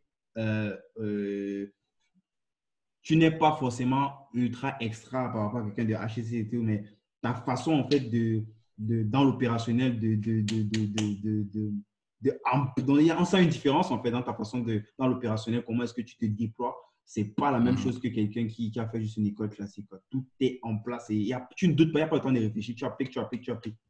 C'est un, petit peu ça. Donc, je ne crache pas dans la soupe, mais même ça m'a fait un peu penser à ce que Florian lui racontait dans cette vidéo. Non, mais as, tu as raison. Tu as, de, tu as énormément de. si on rentre dans le sujet, tu as énormément de plus et de, et de moins pour cette école-là. Et beaucoup. Même si tu regardes la Silicon Valley, tu as beaucoup de ces CEO-là qui crachent un peu, même sur l'école. Euh, tu vois, même, même pas forcément grandes écoles ou bien euh, grad school, comme ils appellent ici, mais qui disent même sortant du lycée, comment ils pensent que de nos jours, la plupart de, euh, beaucoup d'enfants n'ont pas forcément besoin de, de l'éducation. Là-dessus, le moins que je dirais, c'est la notion de structure. Et je pense que ça, les gens l'oublient un peu. C'est-à-dire que l'école, au bout d'un moment, c'est quoi? C'est euh, euh, un apprenti. Enfin, moi, en tout cas, je définis ça comme des fondamentaux grâce auxquels tu crées et orientes tes réflexions plus tard. Pour le cas de, des grandes écoles, par exemple, enfin, moi, je sais que mon premier apprentissage, encore une fois, sur la finance et l'économie, ça n'a rien à dire. Le deuxième point, c'est le réseau. et je pense que plus tu grandis et plus tu te rends compte que tu n'es rien sans ton réseau. Tu vois, as beau être un génie ou bien je sais pas quoi, si tu n'as pas de réseau, si... et ce réseau-là, qu'est-ce qu'il te fait? Ben, Il t'ouvre des portes, il te permet d'avoir du, euh, du euh, funding si tu veux créer une startup ou bien créer une compagnie il te permet. Tu, tu peux récolter l'équivalent d'une série B, d'une série A. Euh, tu, peux te retrouver. Euh, or que euh, ces mêmes sommes-là, tu, tu étais obligé de faire peut-être en fond dans ton truc. C'est ça. un, point marrant là-dessus. un de mes potes, Foster, Patrick Foss aussi, s'il écoute, à l'époque, il avait une blague qui disait que mais pourquoi tu ne bosses pas pour, je ne sais pas quelle boîte il avait dit, Tesla, parce que tu ne connais personne là-bas? Et on rigolait un peu, genre, c'est le, pas forcément le pistonnage, mais si tu as au moins quelqu'un qui peut soumettre ton CV, c'est déjà. Euh, ils reçoivent des tonnes et des tonnes de dossiers, quoi. Donc, c'est pas comme s'ils sont ultra sollicités, mais par contre, si on peut prendre ton truc là, même pas dessus là, des trucs là. non, eh ben, vrai, ça, ça, joue un petit peu. Ouais, c'est logique, ça fait sens. Donc, raconte-nous, comment est-ce que tu rentres dans, dans, McKinsey Tu fais d'abord ton année normale, mais là, tu sais pas encore que. Euh, Là, tu, tu, tu, vas continuer chez, chez, un autre top player, c'est plus dans le, même. Là, tu, tu, n'es plus dans, tu n'es plus dans la finance, non? Du tout, non. Hmm. Du tout. Quand je sors de, quand je sors de JP Morgan, je me dis, c'est là où je rentre un peu dans les méditations, tu vois, des trucs un peu, un peu profonds. Mais pour de vrai, où je me dis, bah, qu'est-ce que j'aime faire? Qu'est-ce que je sais faire? traumatisé, quoi. Je veux dire, ton questionnement. Ah, non, non, non, franchement, euh, oh, je dis ça rigole, mais euh, crois-moi, à la fin de l'initiation, on croisé, je rigolais pas. C'était vraiment, vraiment brutal. Donc, je ne posais pas beaucoup de questions sur, OK, qu'est-ce que je sais faire, qu'est-ce que j'aime faire, ou euh, worst case scénario, si je ne trouve pas ma passion, qu'est-ce que je peux faire qui au moins me pouvoir servir de tremplin pour quelque chose d'autre. Tu vois? Et du coup, bah, écoute, un, j'ai été consultant, même si euh, c'était euh, beaucoup plus technique que ce que font euh, McKinsey, BCG, Bain, Management Consulting. Mais j'ai écoute, ça a du sens. Je vois plusieurs industries. J'apprends surtout sur l'aspect communication, qui, sur lequel je reviens beaucoup. Elle, elle, a, toujours été un peu la clé de tout pour moi. Tu as beau être un génie, si tu ne sais pas formuler tes idées, ça ne sert à rien. Mm-hmm. Donc, un, différentes industries. Deux, j'apprends au niveau communication. Trois, je me fais un bon réseau. Et puis quatre, du point de vue salaire également, quand je regarde, parce que l'école, l'école te fournit en fait la liste des, euh, des jobs les mieux payants en sortie de MBA.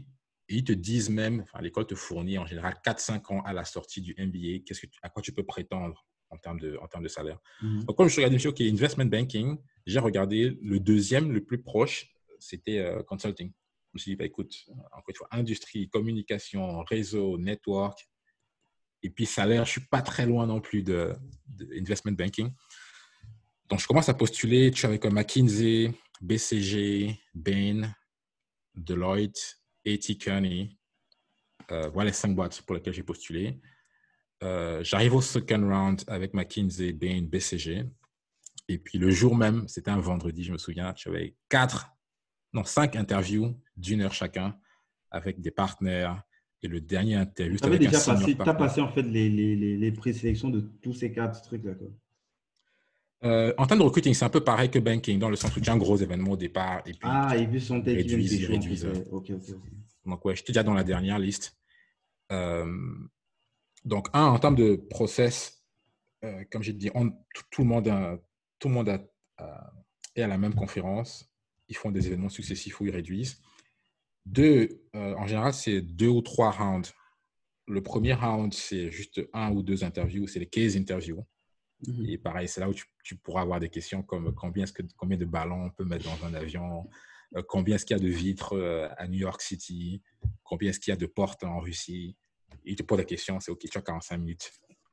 Arrive à York. qu'ils ont combien de potes Quand est-ce qu'il y a des potes en Tu te retrouves en train de calculer la superficie de la euh, donc, ça, c'est en termes de process. En termes de préparation pour le process, enfin, là, ça a été suffisamment. Tu as énormément de bouquins. Celui qu'on utilisait à l'école euh, qui était le plus pratique pour moi, c'est euh, Case in Point. Mhm. Très, très, très, très bon bouquin qui te parle de. Et là, pour le coup, Banking a été super utile parce que même en consulting, tu as des questions liées à fusion-acquisition. Parce que comment ça se passe en général euh, JP Morgan peut euh, gérer la partie amont du deal. Et pour mhm. tout ce qui est due diligence, euh, Deloitte vient en second temps et, comment on dit, check the books, comme il dit. Pour, expliquer pour ceux qui ne sont pas familiers peut-être au, sujet de due diligence, lors d'un rachat, peut-être tu peux un peu rapidement expliquer ce que c'est. On parle généralement de, des bilans, c'est par rapport à ça qu'on se réfère pour estimer en fait la santé de, de la boîte. Et euh, je sais pas, peut-être tu peux m'expliquer comment. J'essaie de traduire. non, merci, merci. C'est ça qui me. Parce que, aussi bizarre que ça puisse paraître, le... je ne sais pas forcément ce que c'est que le bilan.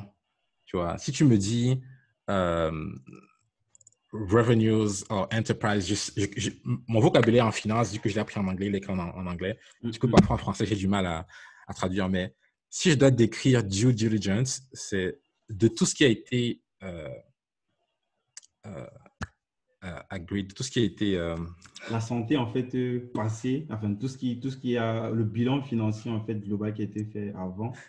non, c'est-à-dire, quand le deal est fait, il est fait sous... putain, mais c'est horrible, comment mon, français... Il est fait sous certaines conditions, tu vois. C'est-à-dire que si Apple décide de racheter Tesla, c'est sous condition que tout ce que Tesla a dans les books c'est également vrai. Donc, si Tesla, tu dis qu'on a 15 euh, factories en Pennsylvanie, il faut que ce soit le cas. Et si Tesla dit que c'est 15 factories aujourd'hui, euh, je sais pas, en, des, euh, en fonctionnement opérationnel qui nécessite 25 millions par an, bah, de due diligence, ce sera en fait de regarder, aller dans les détails et s'assurer que... Si ce qui est écrit correspond à la réalité. Quoi. Exactement. notamment, même, les, même si peut-être en réserve, on a peut-être un nombre de voitures, c'est d'aller voir aussi dans le réel, est-ce que c'est effectivement le même type de Exactement. qui, qui, qui, qui, se trouve dans les entrepôts Exactement. Tu peux voir ça comme euh, glorified fact-checking. Ce que vous mm. avez dit là, est-ce que c'est réellement le cas? Et c'est pour ça qu'il faut aller dans les books. Et ça, en général, ce ne sont pas ces boîtes de, de, investment banking qui le font. En général, tu as des. Euh, D'autres boîtes, externes qui, qui, qui, viennent confirmer. Qui sans charge. OK. Yes. Donc, parce que ces boîtes-là le font, du coup, dans les interviews, ces questions-là reviennent. Donc, ce ne sera pas la même question, ce ne sera pas quelle est la rationale et comment est-ce que tu euh, valuerais. Ce serait, euh, euh, je sais pas, Apple veut racheter Tesla. Euh, d'après, je sais pas, Tesla a 10 magasins, 10 factories en, France, 15 aux États-Unis. Voilà à peu près la production de ces factories, ces usines de production voilà euh, ce que ces usines de production génèrent par an.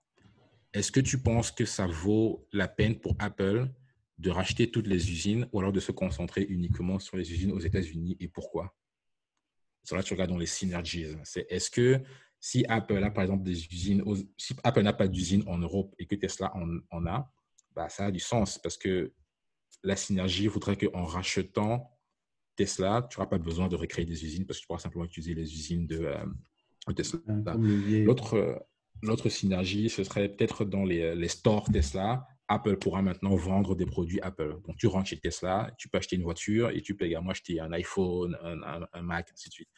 Donc, ça, c'est des questions relativement simples, mais qui viennent également dans l'interview. Donc, bosser pour le investment banking et le recruiting investment banking a été extrêmement utile pour le monde du conseil parce que, un, la structure, deux, la connaissance, tu as beaucoup de points qui. Euh, et puis, même simplement, avoir fait le stage aussi pour JP Morgan, je pense que les mecs se disent un peu que bon, le mec, c'est pas un toto à la base. Tu vois.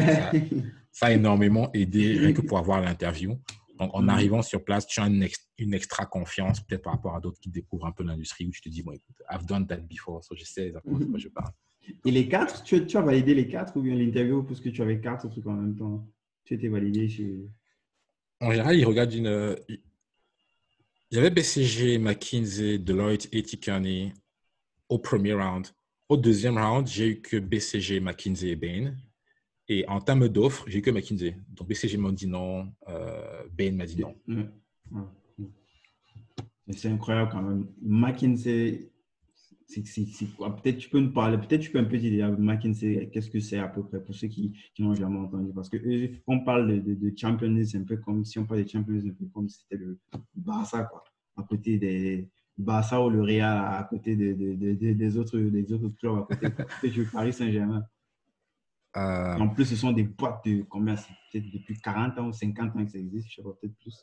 Euh, plus que ça, plus que ça. McKinsey, je crois, doit avoir, euh, on a quoi, 2000, 2020, pas 90 ans, plus que ça. ouais, non, McKinsey, ils se, ils se, ils se définissent eux-mêmes comme la meilleure boîte de conseil au monde. Ils sont présents sur, ils sont présents sur tous les, tous les continents. Ils ont un training assez, euh, assez exceptionnel sur la manière de, de, communiquer, sur la manière de se présenter, sur... Euh, je ne sais pas quoi dire sans, sans, que, sans, que ça ne sorte comme, comme je me la pète, mais euh, ouais, comme arrogant, mais c'est franchement world Non, mais sans toi, ouais, débite, débite, parce que franchement, ça peut au moins faire rêver d'autres personnes. World class training? Le premier truc que tu fais quand tu arrives chez, chez Makiti, tu as une grosse semaine, où ils te disent qu'est-ce que c'est que. Je pense pas que ce soit. Je pense que c'est suffisamment documenté pour que je puisse en parler sans, sans risque de me faire, me faire attaquer.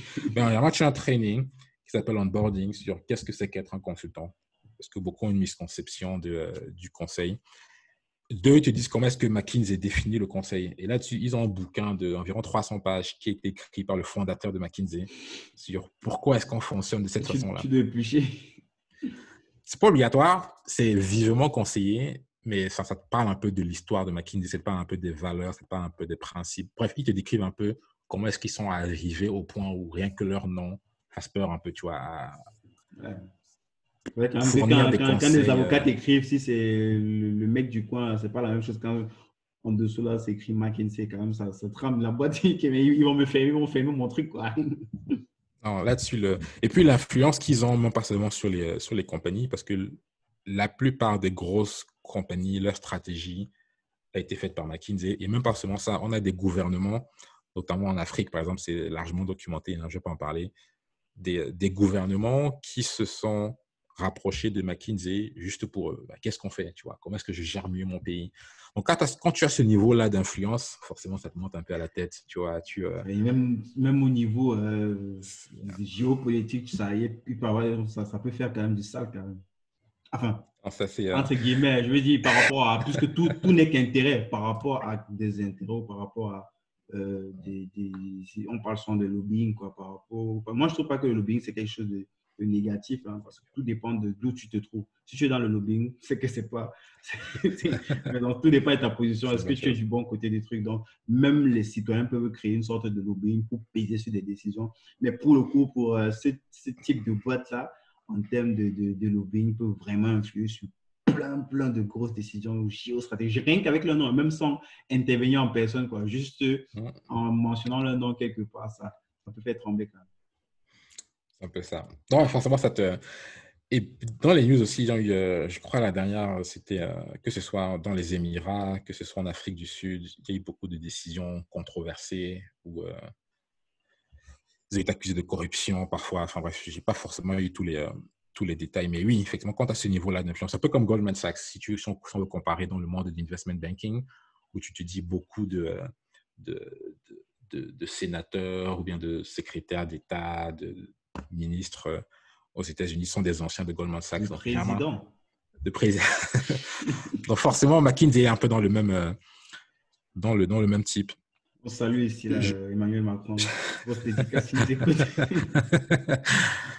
euh, donc oui, en termes de, en termes d'apprentissage, il n'y a, y a, rien à dire. En termes de ce que, de ce que ça fait pour ta carrière, ça, ça t'ouvre un peu, euh, un peu de, ça t'ouvre pas mal de portes, tu vois. Je pense qu'aujourd'hui, je vois très peu de compagnies qui ne voudront pas au moins m'interviewer ou alors écouter ce que j'ai à dire, même si je foire l'interview après. Mhm. Mais euh, avoir ces noms-là sur le CV, c'est super important. Avoir la structure. Euh, tu vois, comment est-ce que tu comment est-ce que tu résous un problème en fait tu vois? Ça c'est je pense c'est l'un des points clés de McKinsey c'est euh, je veux faire Je pense que ce niveau d'exigence là c'est par rapport au temps c'est quelque chose que est-ce que tu est-ce qu'il ne pense pas qu'il y a des, top players qui sont arrivés il y a ces quelques années là qui arrivent à se lever des gains? Je pense que c'est parce que ils ont eu le temps de processer les trucs depuis des années, d'optimiser comme ça, de faire des updates pour arriver à un truc qui est presque parfait parce que ça peut pas non plus être complètement parfait. Je pense que c'est sur le temps que ça se, ça se joue. Je pense que c'est sur le temps. Je pense que c'est sur le, c'est sur le feedback de leurs clients. C'est sur les alumni parce que, euh, enfin, c'est pas. Je, je, te prends un, un alumni. Sheryl Sandberg, le Facebook de CEO, c'est une ancienne de, c'est une ancienne de McKinsey. Euh, si je me, si j'ai pas de conneries, Sundar Pichai, le CEO d'Alphabet, c'est un ancien de McKinsey. C'est ça que je regarde. Euh, enfin, tu me prends, je sais pas, les 500 FTSE 500 companies, la plupart in executive level sont les anciens de McKinsey. Donc, je pense que, et vu qu'ils font, ils font un très très bon boulot pour euh, conserver leur, garder le lien entre employé et alumni assez fort. Ça va même au niveau où si jamais tu veux quitter McKinsey, la boîte peut t'aider à trouver du boulot. C'est vraiment impressionnant. C'est bien que tu mentionnes ça. C'est quelque chose que moi, j'ai. On ne s'attend pas forcément à ça et à, ce stade-là, par rapport à ce type de boîte-là. C'est assez impressionnant. Comment est-ce que. Euh, comment est-ce que. En fait, tu te. J'ai écouté ça dans plein d'autres interviews de personnes qui sont passées par McKinsey Mhm. Personne n'est irremplaçable. Dès que tu veux dégager, il y a directement quelqu'un qui est prévu. C'est tellement processé à un niveau où ce sont des soldats, quoi. Ils sont tous, j'ai envie de dire, ils ne sont pas uniques, quoi. Ils sont tous, quoi, pareil, quoi. Dès que quelqu'un saute, on a, on a quelqu'un qui. Ça, ça ne trouve pas, quoi. Le fait que peut-être quelqu'un se bat, ça ne va jamais perturber le, le, flux ou bien la façon dont la boîte, la boîte fonctionne, quoi. Ce qui, enfin, j'ai envie de préciser, ça peut être bien vu, ça peut être mal vu, tu vois. Parce que quand tu dis ce sont des, euh, ce sont des soldats personnels irremplaçables, j'ai envie de dire que techniquement, si tu, de mon point de vue, si tu gères bien une compagnie, tu as évidemment des postes clés, mais il faut, je pense, organiser de telle sorte que si tu as un poste clé qui saute, ou alors si tu perds un, euh, un employé, si jamais ça change complètement la, la, vie, la santé de ton entreprise, c'est que tu as fait quelque chose de mal, de mon point de vue. Tu vois. Il faut que l'information circule.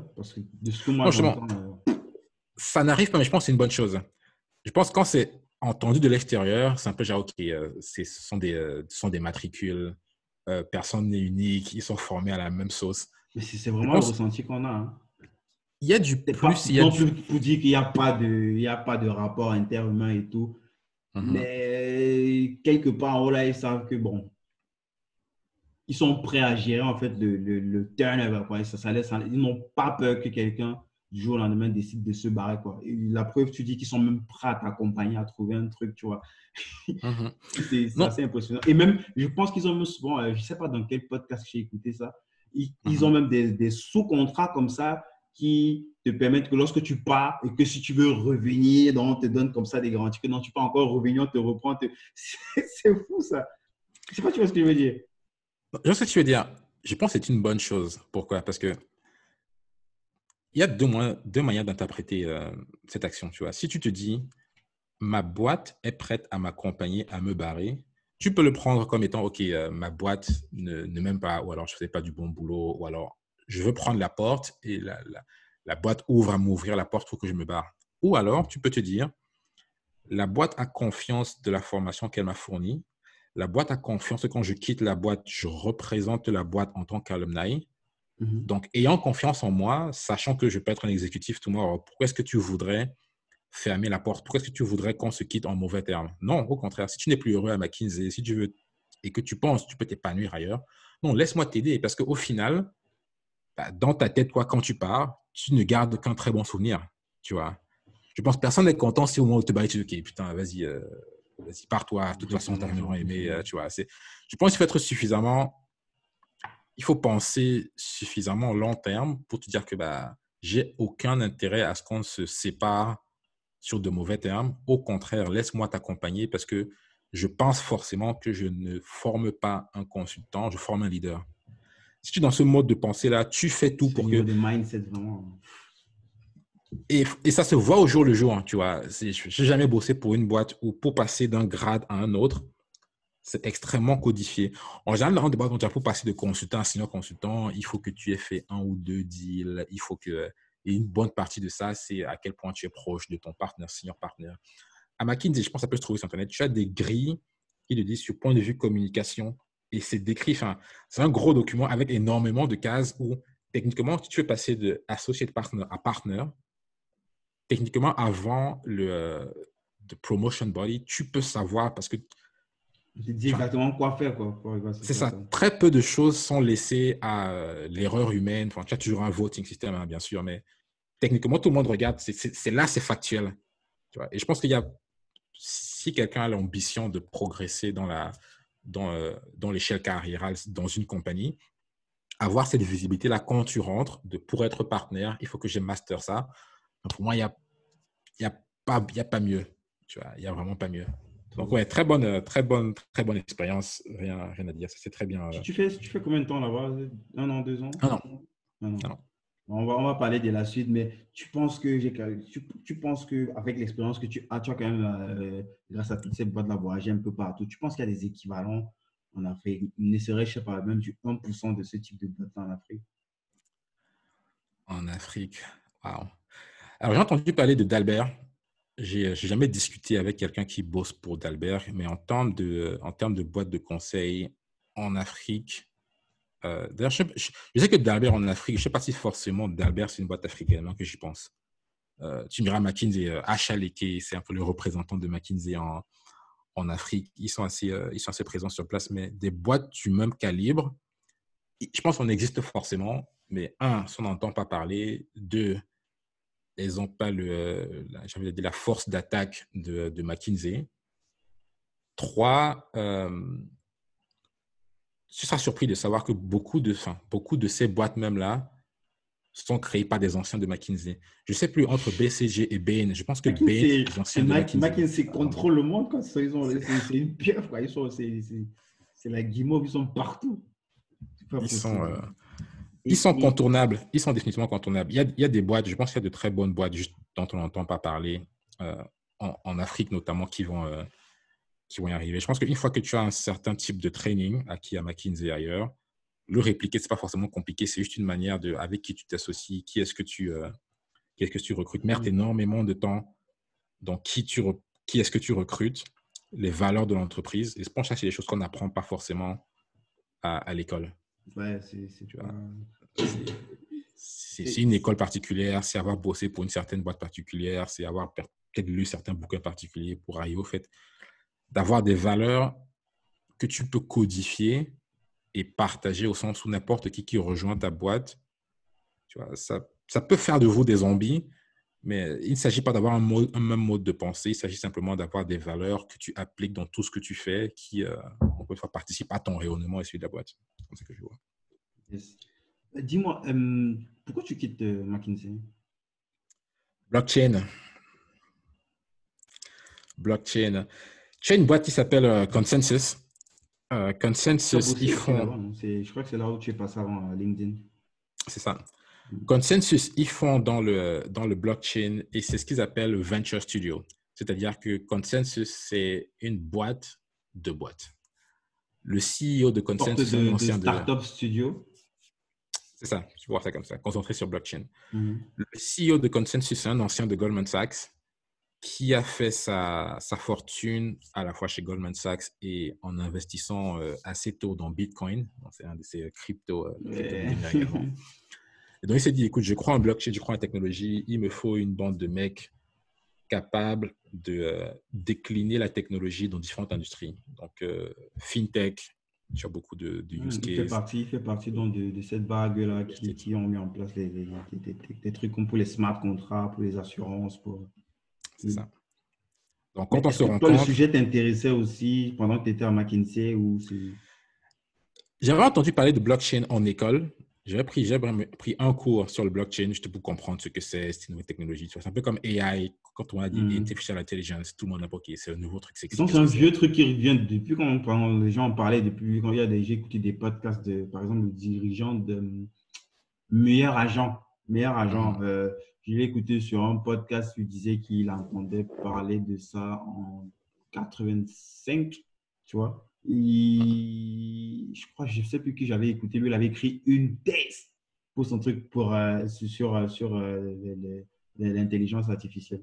Pourtant, c'est maintenant, tu vois, c'est mainstream maintenant. Pourtant, c'est quelque chose depuis des années, les gens, ils en discutent déjà. Quoi.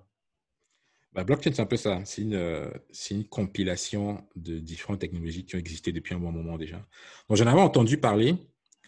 Et en tant que bon geek, je me suis dit, bah, tu vois, je pense que tout geek a un peu l'idée de créer son, pas forcément sa propre compagnie, mais son propre produit avec la technologie la plus sexy du moment. Donc, quand j'entends parler de blockchain, quand je sais qu'il recrute, quand je sais qu'il. Euh... quelle année comme ça à peu près pour, pour situer un petit peu contextualiser On est en fin 2017, début 2018. Donc, j'entends parler de, j'entends parler de, blockchain. Je discute avec le, euh, avec le mec et euh, un autre mec qui s'appelait Corbin, euh, Corbin Page, qu'on a bossé pour la startup. Et dans, dans le monde de l'immobilier, ils se disent. Non, c'est américain. Ah, ok. J'ai cru que c'était le Corbin de. tu, tu, sais pas, tu, tu, tu écoutes Patrick Béja, le rendez-vous tech? Non. Ah, ok, c'est l'un des plus vieux podcasts français. Là. Il y a un mec là qui intervient, qui s'appelle Corbin. Il a dit Oh putain, tata. Non, non, non, c'était pas lui. C'est euh... un mec qui bosse d'ailleurs toujours pour, euh, pour Consensus. Et ils se disent ouais, On a des idées sur euh, l'immobilier, comment est-ce qu'on peut euh, utiliser la blockchain in the real estate world. Et donc, du coup, on veut un mec. Enfin, ils ont vu sur mon CV que j'avais une expérience real estate avec JP Morgan, parce que j'ai fait pendant le stage, mm-hmm. Evaluation. Ils ont vu que j'étais un software développeur avant. Ils ont vu que j'ai fait stratégie. Ils se sont dit, écoute, c'est un mec qui euh, il a l'air d'avoir des compétences nécessaires pour lancer ce genre d'initiative. Donc, il pourra penser long terme stratégie. Et puis, il a le acumen pour délivrer au jour le jour, parce qu'encore une fois, c'est un développeur. C'est pour ça que je me retrouve entre Singapour et l'Inde, quasi en 2000, toute l'année 2018, où je discute avec euh, le ministre, comment s'appelait? Le ministre du. Euh, bref, l'équivalent du ministre, du, ministre de l'Intérieur à Singapour. Mm-hmm. Où ils sont très intéressés par blockchain. Tu vois, Singapour, c'est un peu avant-gardiste, ah, futuriste. Donc, qu'est-ce qu'on peut faire Ils ont trop d'avance, Ils sont des tuffeux là-bas. Encore, euh, Singapour. Donc, ouais, très bon, euh, très, très bon moment. Et c'est là où j'ai pu appliquer, like, right away, ce que j'ai appris chez McKinsey. C'est pouvoir parler parce que tu, avais le, tu avais le ministre et tu avais quelques de ces, euh, de ces chindars, ces, agents. Et donc, pouvoir leur expliquer en de très, très simples termes, ça, c'est moi, c'est un très bon truc que, que j'ai appris. C'est, on a parfois, je pense, tendance, pour montrer qu'on est érudit ou qu'on a un sujet à compliquer, tu vois, avoir un vocabulaire un peu euh, soutenu parce que ça montre un peu que tu as un certain calibre. En fait, c'est des conneries, ça? tu t'adresses aux politiciens on Il faut faire attention. On risque, on risque de se faire caresser après. Sortir un peu des mots. Je pense que si tu comprends très bien l'idée, tu es capable de l'expliquer. Je vois, ce que tu, tu, veux dire, quoi. Le fait de, de partir au bas de l'échelle et en partant du principe que celui qui comprend ces gros mots en parlant, en utilisant les mots qui sont, qui sont au bas de, de l'échelle, forcément tu vas toucher tout le monde, ils vont tous comprendre de quoi il s'agit. Exactement. C'est un peu ça qui a fait euh, le succès d'Obama, d'ailleurs. C'est que euh, même s'il est super smart, le mec, dans sa manière de s'exprimer, tu vois, que tu sois, euh, que tu n'aies pas du tout d'éducation, que tu lises, que tu ne lises pas, ce sont des mots qui te parlent, parce que c'est un vocabulaire assez simple, ce sont des phrases construites de manière assez, assez simple. Donc, entre Singapour et Inde, c'était le ministre de, l'Intérieur. Et en Inde, c'était deux États différents. C'était, euh, on était basé à Bangalore, mais c'était euh, Chandigarh et je ne me souviens plus euh, l'autre État. Donc, bref, pendant 2018, je basculais entre les États-Unis, parce que bah, ma petite dernière aux États-Unis, l'Inde et Singapour. Donc, très, très, très, très bien passé. Mm-hmm. de bons apprentissages le problème, c'est que quand tu bosses avec des gouvernements, il faut s'attendre à ce que le timing ne soit pas aussi euh, carré et serré qu'en entreprise. Parce que, bah, il y a d'autres enjeux qui dépendent aussi de vous. C'est ça. Donc, le prix de Bitcoin est descendu, euh, comme tu l'as vu en 2018, de manière assez brutale. Et donc, mon CEO est un crypto-billionnaire et euh, la plupart de ses investissements étant donc based on crypto. Quand crypto go down, bah, sa capacité de funding descend également. Ça, c'est un. Deux, encore une fois, même si on a eu la traction à Singapour et en Inde, et même au, euh, au Ghana, on est allé au Ghana, on a juste simplement pitché, on n'a rien signé euh, au final. Mm-hmm. En termes de, euh, de, de deal signé pour une hmm. implémentation à long terme, rien n'a été fait. On s'est aussi dit, bah, écoute, peut-être que ce n'est pas le moment, peut-être que c'est une idée qui avance son hmm. temps, donc on ne peut pas continuer. Donc il m'a dit, écoute, tu es bien gentil mon coco, mais ça s'arrêter là. Donc 2017, je me retrouve un peu avec, euh, à chercher un peu à gauche, à droite, ok, est-ce qu'il y a d'autres... Euh, d'autres investisseurs qui peuvent euh, racheter un peu le produit? Parce que techniquement. Mais, mais est-ce que pour le coup, tu, tu étais là, tu l'accompagnais sur le truc ou c'est vraiment tu étais au fond, tu avais des parts quand même du truc quoi? Non, j'avais des parts. 50%, parce que bah, c'est le. Il avait 50% equity-wise. Tu avais moi, euh, Claudia, euh, vous, Guyenne. On était quatre autres. On avait à peu près enfin, 50, 50, 50% sur quatre. 50 mmh. qui nous revenaient, 50 autres. Mais bon, à ce stade-là, c'est encore marrant parce que tant, que tu n'as pas, de, pas de revenus, tant que tu n'as pas de clients, tant que tu n'as pas de vrais projets, tu as beau avoir 100%, tu n'as rien. Quoi. Exactement. J'ai passé deux, trois mois à chercher d'autres investisseurs, savoir s'ils pouvaient reprendre, mais euh, tout le monde s'est dit, bah, écoute, consensus, en termes de blockchain Ethereum, si ton CEO t'a lâché, peut-être que c'est bien. Encore une fois, peut-être pas prêt, donc rien nous voir plus tard. J'ai fait deux, trois mois un peu, euh, un peu dans le vide, un peu, un peu déprimé, parce que même si tu sais que les startups échouent, ça pique quand même, bien sûr, toi. Quand tu te dis, euh, ah, est-ce que tu vois, as des, as des petits moments où tu te dis, euh, bah, tu penses, carrément, j'ai pensé. J'ai pensé à, même à, banking. Je me suis dit, écoute, pour le moment, parce que bah, c'était pendant un an pendant lesquels, même si financièrement parlant, c'était assez proche de ce que je faisais chez Mac, bah, c'était quand même un petit peu moins, tu vois. Là, c'était plus le, l'aspect encore une fois américain de follow your dream, mm. suis ton rêve. Et puis même quand j'y pense, encore une fois, gros apprentissage, tu vois, savoir, euh, j'avais quoi, 27 ans à l'époque, tu vois, être euh, avec une start-up dans des pays différents, euh, les contacts que je me suis fait, l'apprentissage aussi, de prendre des décisions sans attendre, sans regarder ton manager ou bien ton directeur pour dire est-ce que c'est une bonne mm. décision, tu vois. Tout repose sur toi. les développeurs, tout ce qu'ils font, un peu, ça pose un peu sur moi. Donc, super intéressant. À la fin, donc, quand je me dis, OK, est-ce que je retourne chez Mac? Est-ce que, euh, bon, banking, déjà, c'est un peu, un peu exagéré, ça, il n'y a aucune chance. Mais est-ce que je retourne chez Mac ou alors, est-ce que le goût du produit, de construire et de créer des produits, est plus important que tout Donc, je me dis, à long terme, je commence à me reposer les questions de qu'est-ce que je veux faire à long terme. À long terme, je veux créer des produits, je veux m'asseoir sur mon bagage informatique, que ce soit implémentation, bien stratégie, pour créer des produits qui ont un véritable impact. C'est là où, en 2019, le podcast naît, parce que je commence à me projeter sur au-delà de moi-même. Et donc, je me dis, bah, retourner chez Mac, ce serait intéressant, mais c'est fournir des conseils à des boîtes qui font des milliards de données. En quoi est-ce que ça va m'aider à, être, à avoir l'impact que je veux avoir au Cameroun ou au Sénégal? Mm-hmm.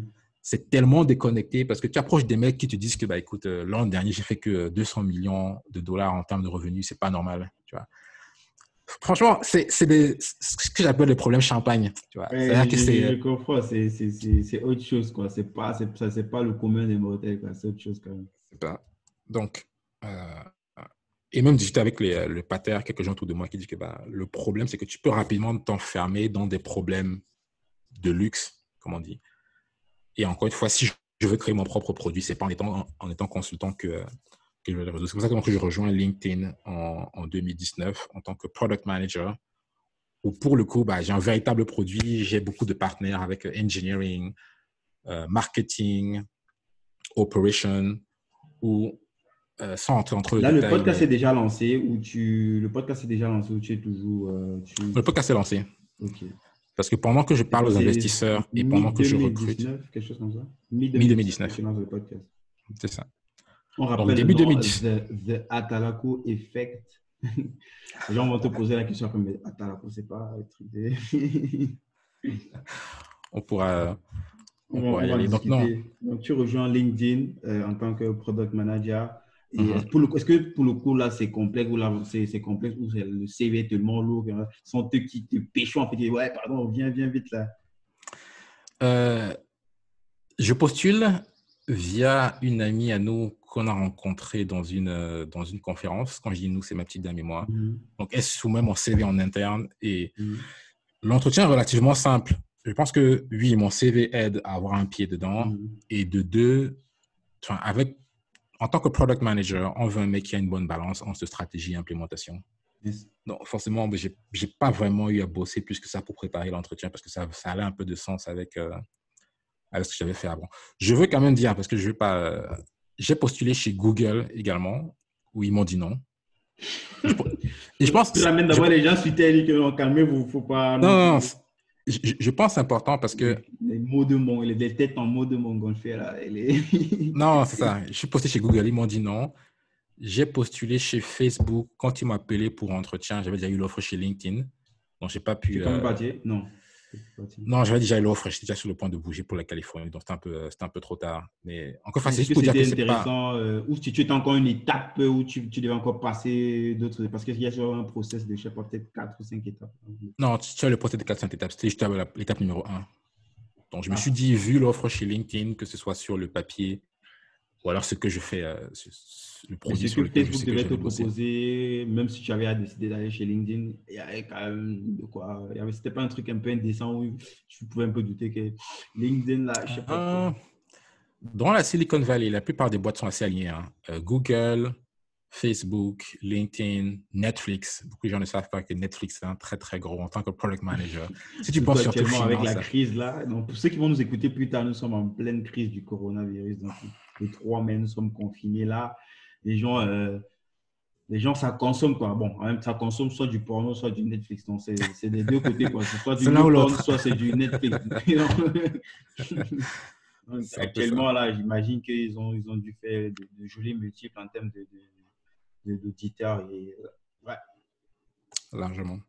Mm. Donc, non, non, si, ce n'est que du point de vue financier, j'avais pas. Euh, les boîtes, tout comme quand McKinsey, chaque année, McKinsey fait une réévaluation de combien est-ce qu'elle paye ses consultants. En général, juste après, BCG et Bain s'alignent. Parce que tu n'as pas le choix. Tu sais que, euh, un, tu as le prestige, deux, tu as. Donc, si tu ne suis pas en termes de prestige, il faut au moins que financièrement, par exemple, tu t'alignes. Mm toutes ces boîtes-là, Google, LinkedIn, Facebook. Donc, quand j'ai eu l'offre chez LinkedIn, j'avais déjà une bonne idée de ce que Facebook m'aurait proposé mhm. grâce à des alumni de l'école qui sont chez Facebook. Ah. Là où le réseau la rentre. Force du réseau. la force du réseau. Donc, euh, donc, non, pour le coup, je pense que j'aurais eu Google, j'aurais probablement choisi Google parce que Google a un gros avantage, je pense, par rapport à LinkedIn, c'est que Google a, du, euh, a des produits hardware. Et je mhm. pense en tant que product manager, c'est un peu. Euh... Ton cœur de métier, c'est quelque chose que où tu te sens le plus à l'aise? Product manager mais vraiment dans le dur, quoi, dans du hardware. À, terme, oui. Surtout si je veux faire un truc au pays ou en Afrique en général. Je pense que software, c'est bien, mais au final, c'est un peu facile parce que software, tu peux expérimenter autant que tu veux. Si ça bug, tu fais un software update et c'est fixé. Tu vois. Et toi, tu hardware, la facilité ou l'efficacité? Ou tu veux bien l'efficacité à la facilité? Je, mes parents toujours dit. Un peu quand même. non, non, non, mes parents m'ont dit que ce qui vient trop facilement, là, c'est pas bien. Donc, je me dis, tant que je suis encore jeune, tant que mon cerveau fonctionne encore bien, je vais faire ce qui est difficile maintenant. Comme ça, quand j'atteins 40 ans et 45 ans, je pourrais dire que bon, ok, j'ai déjà vu la difficulté, je peux maintenant. je suis plus là pour ça, je veux la Mais tu peux être un drogué de la difficulté, je dis non, c'est trop facile, ça ne fait pas kiffer, je vais aller sur le truc qui est complexe. Non, mais c'est comme, attends, un exemple. Si tu parles à ton pote, euh, à ton pote célibataire qui, euh, qui veut draguer une fille, par exemple, tu vas pas lui dire que non, si la fille là, tu la dragues en 5 minutes, Marie là, contre la fille que tu as mis trois mois pour draguer, on est d'accord?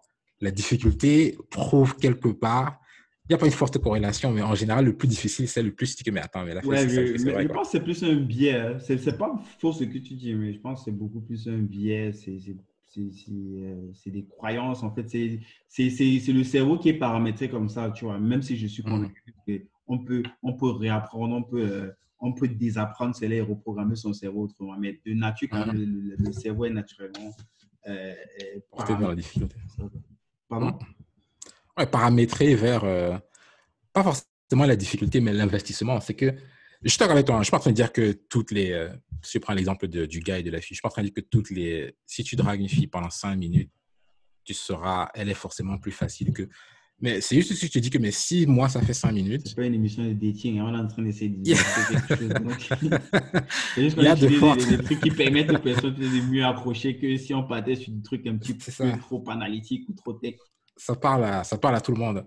Je pense que dans la tête de, du gars, il se dira que si la fille s'il me dit oui en 5 minutes, peut-être qu'elle dit oui à plein de gars en 5 minutes. Encore une fois, ce n'est pas forcément le cas, mm. mais c'est la logique. C'est un biais naturel qui, qui revient à chaque fois. Yes. Non, c'est intéressant. Et par rapport à toutes ces, ces, ces broyeuses que tu as, que tu, par lesquelles tu es passé, c'est quoi la différence euh, avec LinkedIn? Est-ce que là, quand même, il y a un minimum de descente Est-ce que là, quand même, je sais pas, tu peux avoir du temps quand même de, pour passer avec tes proches et tout C'est quoi le, le, degré d'implication euh, Un des gros avantages, je dirais, de l'éducation, c'est que au final, dans le boulot, tu utilises un peu ton temps comme tu veux. Tu vois. De, mon point de vue, hein, justement, quand je mhm. parle spécifiquement pour moi, je pense que j'aurais, par exemple, eu à voir ce même poste à LinkedIn sans le MBA. Le problème, je pense, c'est que j'aurais un peu plus galéré parce qu'il y aura certains, il y a certains problèmes que je n'aurais pas su comment attaquer. Certaines situations dont je n'aurais pas su comment m'en sortir. Certains, à qui je parle pour résoudre cette situation, comment est-ce que je, je, je, frame, comment est-ce que je structure le problème, comment est-ce que je le présente à mon directeur, comment est-ce que je le présente à mon ingénieur, comment est-ce que je le présente à mon marketing partner, comment est-ce que je le présente à mon operational partner? J'aurais pu le faire encore une fois, mais ce serait plus difficile parce que je n'avais pas forcément les atouts et les outils pour le faire. Le gros avantage d'être passé par ces différentes portes-là, c'est que je suis dans un poste aujourd'hui où je me crée moi la difficulté parce que le boulot, enfin, ce qui est demandé de moi, encore une fois, sans, euh, sans mener pétition, c'est compliqué, c'est pas du tout. Euh, pas du non, mais avec ce qu'on a expliqué derrière, ils vont comprendre. quoi. C'est McKinsey, c'est JP Morgan, ce sont les, les, sont les top leaders, ce sont eux qui contrôlent clairement le monde, on peut le dire. Quoi. il y a certaines appétences, certaines patterns qui reviennent, ben c'est comme un raccourci en fait. Il y a, tu ne vas pas aller refaire, tu vas pas aller faire des, des, des bêta-tests que tu faisais euh, à l'époque où tu essayais de t'insérer sur des sujets que tu as déjà soit vus ou soit qui mhm. sont similaires à ce que tu as déjà vu. Il y a des raccourcis que tu, tu peux, euh, entre guillemets, je ne vais pas dire tricher, mais euh, te servir de ça comme levier. C'est ça. C'est ça. Enfin, j'aime bien comment tu l'as, j'aime bien comment tu l'as formulé. Donc, grâce à ces outils-là, si ce n'est que pour faire ce qui m'est demandé, faire mon job à 100%, je pourrais faire une demi-journée sur une journée. Tu vois. Ça veut dire maintenant que le reste du temps, donc. Écoute, ça, ils, vont te, ils, vont te, prendre tous les trucs déjà, ils vont te faut que gars. Donc, du coup, le reste du temps, c'est moi qui m'organise de, euh, tu vois, comment est-ce que je pousse, tu vois, comment est-ce que. C'est pas si je crée un produit, je pense à l'utilisateur, euh, comment est-ce que je construis mon produit pour que l'utilisateur soit satisfait? C'est encore une fois, c'est la demi-journée. Du coup, l'autre demi-journée, c'est euh, qu'est-ce que je rajoute au-dessus de ça? L'extra, l'extra delight, tu vois, le côté mmh. un peu. Euh, pour moi, c'est ce qui fait un peu Apple, Apple. Qu'est-ce qui, qu'est-ce qui fait d'un smartphone Qu'est-ce qui rend son utilisation tellement plus simple, tellement plus facile? Donc, c'est là où je passe l'autre demi-journée. Donc, pour revenir à ta question, comparé à banking ou consulting, où pour le coup, j'étais à 100% impliqué parce que je n'avais pas le choix, parce que pour être efficace, pour délivrer, il, fallait, il faut que 100% de mon temps soit dédié à ça. Le, gros avantage de chez LinkedIn, c'est que 50% de la gomme, comment on dit, euh, sont suffisantes pour, euh, pour cocher les bases de ce qui est attendu de, ma, de, de mon poste. Et le reste, c'est vraiment moi qui tu vois, prends le temps pour, euh, pour m'instruire et rajouter mmh des, euh, des, plus et des extras à, ce que je fais. Donc, clairement, un autre des gros avantages de passer par, par ces écoles-là, c'est plein d'aspects, tu les résous juste beaucoup plus simplement. Tu vois, c'est notre grand-mère savait faire les maths, mais ayant appris à faire les multiplications à l'école, peut-être qu'on compte les bananes plus rapidement. Tu vois, je pense qu'on y arrive toujours tous. C'est juste à quel point à quel point tu arrives à, à, la même solution bien plus rapidement. je pense que c'est ça qui fera la différence entre, euh, mm. entre ces profils. Yes. Donc, c'est, cette, tu as rejoint cette boîte-là et euh, tu y es toujours actuellement. justement, c'est l'une des raisons pour lesquelles tu as déménagé aussi. Et tu animes ce podcast-là, The Atalaku, The Atalaku Effect, qu'on a mentionné en début euh, d'émission. peut-être avant de parler des objectifs, des, objectifs euh, à moyen long terme avec ce podcast Est-ce que tu peux nous dire ce nom-là? Qu'est-ce qui t'a pris? On s'attend en plus. Les gens ils vont être surpris par rapport à tout en bas. On va dire, mais on va s'attendre à ce que tu nous sortes un truc de euh, growth, je sais pas, tech, je sais pas, un truc avec, euh, euh, je sais pas, euh, consulting, banking, worldwide, je sais pas, toi, tu nous sors de Atalaku et fait. Ouais. Hey, mec, je pense que. Qu'est-ce qui n'a pas marché? Question. Je pense que le, le nom du podcast, je pense que pour ceux qui me connaissent, ils sont un peu moins surpris parce que, euh, et peut-être même en, en, m'écoutant depuis le départ, un des points qui ont toujours été super importants pour moi, c'est de rester les pieds sur terre, tu vois, et de rester humble. Ce qui n'est pas forcément facile parce que la façon dont les gens te parlent, certaines personnes en tout cas, certaines personnes te parlent quand ils regardent ton parcours, ils s'attendent à ce que tu sois, euh, tu vois, que tout ce que tu dis, ce soit genre, oh, putain, le mec, tu vois. Quand les papas du village, là, les notables, là. C'est ça, genre, non, mais s'il le dit, c'est que c'est vrai. Bah non, attends. J'ai mes jours où je suis un tocard comme tout le monde, hein, c'est pas, euh, tu vois. Donc, voulant rester humble. Tu trouves que j'ai un petit peu fait ça ou bien je... Parce que je sais même pas, moi. Non, non, non, non. non j'ai lu le truc, j'ai lu le truc, j'ai trouvé ça intéressant, mais bon, je sais pas non plus si ça ressemblait un petit peu à de la suce, je sais pas si c'était. Non, non, non, non, non, non, non, je t'aurais dit que mon frère, c'est moi, c'est moi, descendre, non, non, non, non. ça peut être... Franchement, parce que ça m'énerve, ça m'énerve. J'aime pas le, euh, j'aime pas le. Je comprends d'où ça vient, mais je pense que parfois il y a pas mal de mystification sur certains points. Je suis pas en train de simplifier ou bien de, de remettre à zéro le. Peut-être parce que c'est révélateur, peut-être révélateur du fait qu'il euh, y en a pas assez. Peut-être si on, si on avait plus, ça devait être quelque chose de plutôt classique, vulgaire. Peut-être c'est révélateur en fait du. Et quand je dis qu'il n'y en a pas assez, je parle de plus dans la, la communauté, dans notre communauté quand même. Je pense pas qu'on en a quand même des centaines qui, qui sont à McKinsey. Je pense pas quoi. On en a quelques-uns, mais je ne pas non plus me dire qu'il y a, euh, y a 1000 Africains qui sont dans, dans McKinsey. Non, il n'y en a pas, je suis d'accord. Et encore pour, pour clarifier, je ne suis pas en train de, enfin, je ne simplifie aucunement, tu vois. Je ne suis pas en train de dire que tout le monde peut y arriver non plus. Tu vois, je, je, suis, je, ne m'inscris pas dans ceux qui disent que, oh, if I made it, everyone can make it. Non. j'ai, j'ai énormément bossé, j'ai fait beaucoup de sacrifices, que ce soit avant de partir pour mon MBA. Je voyais beaucoup moins mes potes, je voyais beaucoup moins la famille. J'ai dû arrêter certaines relations simplement parce que j'étais très concentré sur moi-même. Donc, non, c'était super dur. Mais j'ai envie de démystifier ça dans le sens où c'est pas parce que un mec a bossé pour McKinsey ou JP Morgan que tu vois, que ça, ça la relation d'humain à humain doit, doit changer, tu vois. Ça, peut-être avec mes parents ou le côté un peu, comme tu dis, euh, Chinda, tout ça là, mhm. c'est un truc qui, que je fais à personne, tu vois, que je parle au CEO de, de, de, LinkedIn ou bien j'ai horreur de cet aspect où je te parle à toi différemment parce que pour moi, le développeur ou bien le CEO, vous avez des parcours différents. C'est pas parce que tu es arrivé, que tu as des facilités, peut-être que c'est l'éducation, peut-être que c'est euh, la chance, comme dans mon cas, d'avoir des bons qui m'ont poussé également. Enfin, je, n'enlève pas de côté le fait que j'ai eu, euh, j'ai eu ces éléments-là, d'avoir des parents qui croient en l'éducation, d'avoir, euh, du point de vue familial, en termes de problèmes de famille, j'en ai pas vraiment eu dans ma famille non plus, donc j'ai jamais eu de gros, euh, tu vois. Mmh j'ai, j'ai des parents, des oncles, des tantes qui m'ont toujours soutenu. Bref, j'enlève pas le côté, ce, cet aspect chance qui, je pense, est derrière tout succès ou toute réussite. C'est pour ça que je, j'essaye de rester humble. Donc, revenons à l'humilité. Atalakou, euh, moi, j'ai connu Atalakou quand on allait aux fêtes avec les gars et les filles. Quelqu'un se met à danser un peu. On dit Oh, Atalakou, parce que tu danses bien, tu vois, tu sors tes, dernières piches, comme on dit. Et donc, j'ai, j'ai aimé ce terme-là parce que c'est, euh, tu vois, c'est, euh, ce que les Américains appellent praising. C'est-à-dire quelqu'un fait quelque chose de bien, dont tu le dis, tu vois, c'est quand on est tous en cercle celui qui danse au milieu là. Chaque que parfois, on fait, certains lancent même l'argent sur toi. C'est genre, non, tu mérites parce que là, tu es en train de tuer, tuer le dance floor.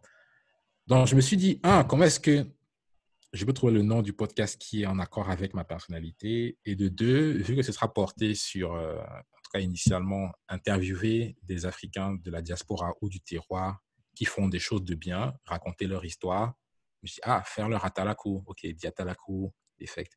Atalaku, tout ça, c'est un peu pas effectivement dit, OK, Atalaku effect, c'est parce que je veux qu'on rentre tous dans cette dynamique-là où euh, on sort de la jalousie ou bien de l'envie et au contraire, euh, du tindaïsme. On met en avant du, tindaïsme, exactement. Et on met en avant ceux qui font quelque chose de bien parce que c'est important. C'est comme ça que le, le, nom du podcast est arrivé. Ben, c'est vraiment intéressant. Et vraiment, c'est quoi ton objectif avec, avec ce podcast-là? Euh, Vraiment à moyen long terme, est-ce que là, tu as fait une pause pendant un moment. J'imagine que c'était plus par rapport au déménagement, vu que tu as rejoint LinkedIn et tout. Euh, qu'est-ce que tu essayes comme ça d'aller. Euh, euh, on va parler des différents profils que tu fais intervenir dessus. Hein. Mm. même si tu as aussi des monologues, il y a certains épisodes où c'est plus des monologues, où tu essaies de pousser des idées, des réflexions. Mm. et quoi, qu'est-ce que tu essaies d'aller de, de, toucher comme ça c'est une, une, thérapie personnelle. C'est quoi ce podcast sur euh, les 5 ou les 10 prochaines années? Euh, Il y a deux, deux points principaux. Le, le premier, c'est euh, l'éducation. Et c'est l'éducation, je pense aux jeunes. Je pense qu'au fait que quand tu regardes le nombre de livres qui se, qui se vendent mondialement, l'industrie est en déclin depuis un bon moment déjà on lit beaucoup moins que nos, euh, que nos, que nos parents. Pourquoi? Parce qu'on euh, est euh, spoiled par beaucoup plus de choix. On a Netflix, Amazon Prime, YouTube, TikTok, je sais pas quoi d'autre. Disney qu'on sort. Donc, on consomme l'information un peu plus différemment. En Afrique particulièrement, la parole, la voix a toujours été le moyen par excellence de fournir l'information. Tu vois, c'est ce que j'appelle sous l'arbre à palabre le côté un peu où on est tous avec le grand-père. Tu me fais penser à Brice Kanga. J'ai fait un live avec Brice Kanga hier. Tu connais le mec qui a euh, le, champion de prise de parole d'Amérique du Nord? Oui. Brice Kanga, j'ai fait un live avec lui. Justement, lui, il parlait, je ne sais pas si tu connais ça, c'est plus en langue bamileke, euh, tonnet, tonnet. Mm-hmm. Ouais, que lui, c'est d'où tous ces trucs-là, ça part de chez lui. Quand quelqu'un veut raconter une histoire, il commence par un tonnet. Tonnet, c'est au village, à l'époque, avec sa grand-mère. Et aujourd'hui, il se retrouve au sommet en train de vouloir attaquer Pécho, euh, peut-être un titre mondial, même si ça doit se faire plutôt en anglais. C'est, mm. ça, me parle complètement ce que tu dis. Ah, mais grave. Je pense qu'on oublie, on oublie un peu euh, que, bah oui, à la base, la plupart de nos connaissances, chaque fois que je parle à mon père qui me dit que, bah oui, c'est, ma grand-mère qui l'asseyait, les tontons qui l'asseyaient, lui raconter des histoires. Mm. À l'époque, personne n'écrivait. Donc, je me suis dit, un, c'est un bon retour aux sources. Deux, en interviewant euh, ces Africains-là qui euh, ne font pas forcément quelque chose d'exceptionnel, mais en tout cas qui ont cette envie-là, tu vois. Euh, ce sont des gens comme tout le monde. Donc, parmi ceux que j'ai interviewés, ce n'est pas forcément des entrepreneurs. Ça peut être comme Augusta a simplement fait son PhD en littérature africaine. Mais pourquoi est-ce que tu vas faire ça? Donc, c'était parler aux jeunes, tu vois, sortant du lycée. Moi, j'aurais adoré avoir un podcast de la forme quand j'étais en première terminale tu vois, où je peux écouter à la maison euh, en lavant mes assiettes ou en, en, lavant mes habits, tu vois. Maintenant, les transports. Euh, C'est ça. J'écoute l'histoire de, OK, voilà quelqu'un qui, euh, comme moi, est parti du pays, a fait ça et ça. Voilà comment la personne réfléchissait. Voilà pourquoi la personne fait ça. Le, le pourquoi en, en deçà des actions, à un plus jeune âge, je pense, important d'apprendre. Et du coup, vu que, en tout cas de mon point de vue, je ne connaissais pas, euh, ou alors il n'y a pas suffisamment d'informations fournies dans ce format-là. Je me suis dit, bah, pourquoi pas le faire. Le deuxième point, à travers ce profil, d'informations sur ce format-là, peut-être qui s'adresse à cette audience-là, oui, mais nous on est conscient qu'au State, c'est tout un empire, quoi. C'est gigantesque, quoi. Pour les Africains. Ouais, ça, c'est le... Ouais. L'audience, pour les Africains. ouais, ouais, exactement.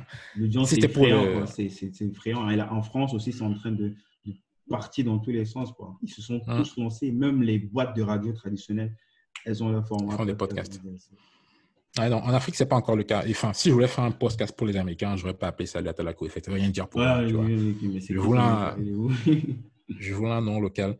Donc, le parcours des autres, et puis avec le temps, bah, mon parcours aussi, tu vois, mes propres apprentissages, qu'est-ce que j'ai fait, qu'est-ce que j'ai vu. Je me suis dit que euh, si je peux démystifier certaines choses et faire comprendre à certaines personnes que, comme on a dit au départ, tu ne sais pas ce que tu ne sais pas. Donc, si dans ta tête, tu te dis, OK, je vais être un développeur, mais bosser pour Google, c'est même pas dans mon horizon parce que Google, c'est la boîte qui va faire comprendre aux gens que bah, c'est pas non plus, euh, oui, il faut être super smart, oui, il faut être un bosseur, mais euh, entre là où tu es et là où tu veux aller, Google, si c'est ton rêve, bah, tu peux y aller. C'est juste, juste, juste important, un, de l'avoir comme rêve en tête, et de deux, de diviser cet objectif-là en des objectifs assez simples que tu peux mmh. atteindre année en année pour, euh, pour y arriver. Voilà un peu. Je suis en train de préciser comment c'est découpé en petits objectifs, micro-tâches. j'adore, j'adore. parle un petit peu des profils, des profils. Je sais que euh, tu as reçu notamment euh, Anissé Nemani. C'est notamment par Anissé Nemani que moi j'ai entendu parler de ton, de ton podcast. Moi, je connaissais pas avant. Euh, Anissé Nemani de, de, de Beamster que j'ai aussi déjà reçu sur le podcast. Euh, si, parle un petit peu des, des, profils. Parce que là, tu as parlé de ça peut être des personnes connues comme des personnes qui ne sont pas forcément connues, mais qui ont une histoire particulière ou, je sais pas, une, une, une idéologie ou une, une, philosophie de vie intéressante à partager. C'est mhm. quoi, euh, à part Nice, c'est quoi les types de profils que tu as reçus? En fait, c'est des profils sur des sujets de société ou de carrière que je, soit je répère parce que je les connais, comme mon ami Carole, par exemple, qui euh, est camerounaise. Ja, ich bin noch im Live. Yes, thank you. Ouais, ça, ça fait bizarre quand je le podcast. Bitte schön. Euh, oui, c'est des profils que soit je connais dans ma, ma vie perso, comme euh, encore une fois mon ami, euh, mon ami Carole, qui pour le coup, un, elle est métissée, euh, deux, elle a grandi au Cameroun, trois, son mari c'est un Sénégalais, donc je me suis dit, oh, ok, ben, c'est parfait parce que... Ça fait, ça fait, beaucoup trop de minorités en une personne. tu vois, être métisse, je pense qu'il y a, on a tout cet univers un peu que non, les métis, c'est les gens frais, c'est les gens que tout le monde trate, tout le monde veut être avec eux, tout ça là, mais tu vois, par exemple, il y avait beaucoup de difficultés et de malaise associés à être métis, que je pense qu'on n'en parle pas suffisamment.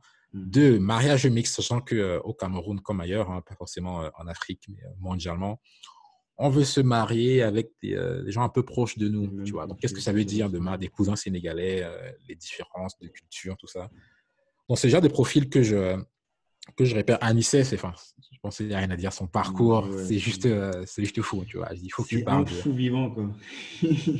Donc, soit je les connais parce que j'en entends parler, soit je les connais déjà, soit j'en entends parler, soit, euh, comme celle que j'aurai euh, la semaine prochaine, j'ai découvert en me baladant simplement sur Instagram, j'ai vu, euh, c'est une Camerounaise qui est basée à Los Angeles, qui a créé une boîte qui s'appelle Magic Coders, où elle veut apprendre aux filles africaines à coder. Je crois que j'ai entendu parler de ce truc-là. Du moins, j'ai vu défiler ça quelque part. Super. Euh, elle s'appelle Cindy Newsy. Je me suis dit, OK, waouh, c'est un, parcours. Je croyais lâcher qu'elle d'avoir 23, 24 ans. Je me attends, mais qu'est-ce qui passe par la tête de. À cet âge-là, moi, je ne pensais pas forcément à, tu vois, créer une boîte et. Euh, Trop ouf. Tu vois, penser à faire quelque chose au-delà de toi. C'est en ligne ou euh, c'est des, des, apprentissages online Magic Coders, pour l'instant, elle est en train de, elle est en train de créer le. enfin, je ne peux pas trop en dire non plus parce qu'elle veut. Moi, j'ai euh, hâte. Hein, je vais écouter ça la semaine prochaine. Tu postes la semaine prochaine ou tu vas faire l'interview la semaine prochaine? Je vais le faire la semaine prochaine. Techniquement, je devrais le poster le jour même. Dimanche Ok, bah, c'est que moi, je pense que je vais récupérer, vu que ce podcast, on va le publier, je crois, d'ici deux semaines et demie. Une, deux, deux semaines, pas deux semaines et demie. Donc, je vais récupérer le truc, je vais mettre en description. Vu que toi, tu vas poster avant, je vais mettre en description de l'épisode. Super. Ah, j'apprécie. Ouais, c'est super cool ça. Les, les, les, profils sont plutôt intéressants. Et euh, c'est un, rythme hebdomadaire ou c'est quelque chose de bimensuel? Ah, ça, c'est une bonne question. Là-dessus, alors déjà, félicitations à toi. Franchement, je pense que ça doit se dire parce que euh, j'ai vu pour tes euh, l'interview que tu as fait, j'ai oublié son nom pour les euh, après un an de podcast. Ah, son nom, son nom, franchement, euh, ça, il s'appelle Thierry Henry. Thierry Henry. Je, je, répète à chaque fois son nom. Parce que quand il m'écrit même sur LinkedIn, quand, quand on prend contact pour la première fois, je vois Thierry Henry, je commence à juger. Oula, champion du monde. Dès que je clique, je vois la, la photo, je suis redescendu tu t'es dit que tu vas avoir un champion du monde pour ton justement, podcast. pendant l'interview, le gars dit Ah ouais, merci. Donc, euh, euh, ouais, j'ai vu, et j'ai félicitations parce que j'ai vu que tu as fait euh, pendant toute une année 52 épisodes sans manquer une semaine. Et ça, franchement, chapeau à toi parce que ça demande je sais le temps que ça prend pour euh, organiser avec les mecs hein, comme moi qui, euh, à la dernière. C'est le seul truc que, j'ai pu tenir. Tout, tout, ce que j'ai entrepris dans ma life, je pense, c'est le seul truc que j'ai pu tenir comme ça sans jamais arrêter. Hein. Moi-même, j'ai été surpris à la fin quand j'ai dit What? Il y a de quoi. Euh... Et d'une part, je pense que c'est ça qui me conforte encore plus à, à euh, bousculer, à creuser, ou à continuer, surtout les audiences quand hein? je regarde par rapport à ce que j'ai commencé par rapport à tout ce que j'ai euh, gagné en termes de des personnes que j'ai rencontrées, les sujets dont j'ai abordé, les sujets tu en apprends forcément. Ouais, c'est ce que tu dis, franchement, c'est euh, je, je me, enfin, c'est quand, je, quand tu le dis que je repense encore, j'essaie de me rendre compte, je dis, waouh. Hmm. Ah, c'est important, franchement, c'est important. À ta la coup, à toi, pour le coup. franchement, c'est euh, beau boulot. Donc, oui, pour la fréquence, honnêtement, je ne sais pas. Il y, a, il y a des semaines, surtout avec les, histoires de Corona, là, maintenant, euh, les semaines au boulot deviennent un, peu, un petit peu plus, un, peu, un peu plus compliquées que, que ça ne l'était. Donc, je ne sais pas si j'aurai un, un, rythme particulier ou alors ce sera un peu en mode euh, ad hoc. Tu vois, mmh. j'essaie de programmer des, des, des, discussions avec des, euh, des, guests chaque semaine. Et quand ce n'est pas le cas ou tu as un sujet qui me tient à cœur, là pour l'instant c'est la méditation, je me dis, OK, quand est-ce que je m'assois, je structure ma pensée et puis je recorde. Donc, ça va être, euh, je ne pense pas que j'aurai ta, ta, discipline, euh, de manière euh, hebdomadaire. Je pense que ce sera, euh, tu, au, pourrais, tu, pourrais, potentiellement, pour peut-être créer des habitudes, tu parles de méditation, de créer des habitudes chez tes auditeurs, mmh voter un, je sais pas, un truc que tu pourrais changer, je sais pas, trois mois ou quatre mois plus tard, peut-être un rythme trois fois par semaine ou bimensuel, parce que là, au moins, tu es mmh sûr que chaque trois semaines, tu peux au moins injecter un épisode maintenant, au fur et à mesure que peut-être les choses se dégagent ou que tu ajuster, euh, euh, ajuster et affiner en fait cette discipline-là au niveau de ton auditoire. Et je dis ça comme ça, mais c'est bon, c'est juste, c'est un avis, hein, c'est juste un avis. Mais je trouve que c'est plus intéressant en fait de, de, créer une habitude en fait chez les gens. Tu vois, soit que si tu ah. sautes une semaine, les gens t'écrivent et mettent wow, c'est l'épisode est où Qu'est-ce qui se passe? Parce que moi, ça m'est arrivé pendant ce temps-là d'avoir parfois peux avoir un jour, deux jours de décalage. Peut-être j'ai eu un problème, le montage n'est pas terminé. Les gens m'écrivent mhm. que c'est quoi, qu'est-ce qui se passe? Ça te motive un peu plus forcément. puis non, tu, as raison. tu ressens que ouais, il y a des personnes qui suivent. Quoi. Tu as tout à fait raison. Ok, bah écoute, exercice pour moi à la fin de, cet enregistrement. Je vais m'y pencher. C'est super intéressant. Et comme je t'ai dit en, off, moi je suis super content euh, de voir que euh, quelqu'un comme toi se lance sur ce média-là, surtout avec euh, ce que toi personnellement tu as à partager aussi ce que tu pourrais potentiellement permettre aux autres de partager. J'espère qu'il y aura plus de personnes qui vont se lancer. Je, je, n'exige pas quoi, que tout le monde doit faire du podcast et tout, mais si quelqu'un pense qu'il a quelque chose à, à, transmettre et qui ne veut pas peut-être forcément peut-être commencer à apparaître en vidéo sur du YouTube, moi je trouve que le podcast c'est plutôt pas mal. Tu vois, tu peux faire mhm. des monologues, tu peux faire des interviews, même si je prône le fait de, de, de toujours avoir un objectif de le débat, pas juste se lancer au hasard comme ça, vraiment de de penser un petit peu en moyen, voire long terme, ce qu'on mhm. essaie d'atteindre avec, avec son, son média podcast. J'aimerais qu'il y ait plus de personnes dans la communauté qui s'y lancent sur euh, même leur métier, même s'ils ne sont pas entrepreneurs, qu'ils parlent de leur métier. Si tu es développeur, tu racontes ta vie de mhm. développeur. Si tu es euh, community manager, si tu es dans du dev perso, tu vois, tu, tu sais un petit peu de partager ça, d'archiver de, de, ça. Et euh, ça, ça, ça pourrait potentiellement aider plein de personnes et ouvrir des opportunités. Tout ce que je fais aujourd'hui, franchement, c'est uh-huh. que ce soit mon associé, les partenariats, tout, tout c'est grâce à ce podcast. Que, et pourtant, ce n'était même pas prévu. Hein, ce n'était pas du tout prévu. C'était vraiment une sorte de thérapie dès le départ. Mais ah ouais, hein. directement, ça m'a rapporté. Oui, clairement, clairement. Et si tu écoutes le premier épisode, tu écoutes comment je parle aujourd'hui. Je ne dis pas que je sais parfait, tu vois. Mais c'est uh-huh. pourri, tu vois. C'est franchement pourri. J'avais des difficultés à aligner une phrase sans bégayer. En plus, je me rappelle les premiers épisodes, j'avais les listes des questions comme ça que je préparais, je lis, je lis. Là, tu vois, je te parle, j'ai rien préparé du tout. J'avais, j'ai uh-huh. quand même, j'ai creusé, c'est pas que je débat comme ça. J'ai creusé uh-huh. plus ou moins sur ce que je pouvais trouver sur Google ou sur LinkedIn par rapport à, par rapport à ton parcours pour uh-huh. euh, savoir un petit peu alimenter un peu, les, alimenter les points qui m'intéressaient aussi moi, quoi. Uh que ce qui m'intéresse intéresse les auditeurs. c'est dans la conversation que j'essaie de rebondir, de me nourrir de ce que toi tu me donnes, quoi, de t'écouter, me nourrir de ça et, et, partager un bon moment, quoi, parce que quelque part, c'est aussi kiffer quand même le moment, quoi, tu vois. Là, tu vois, a fait pratiquement plus de deux heures. J'ai même pas senti le temps passer tout le temps. Ah ouais? ouais, je te jure. Ah ouais, carrément, ouais. Ouais, c'est fait, putain. je suis super content, je suis super content en tout cas. Et j'espère que tu vas continuer de produire. Déjà, je suis content que tu sois revenu parce que tu avais arrêté, que tu es relancé. Et euh, on va essayer de pousser au maximum. Hein. Donc, moi, je vais, du moins, en toute modestie, pousser ce que je vois de ce que tu fais. Et puis, en espérant que ça peut inspirer d'autres personnes.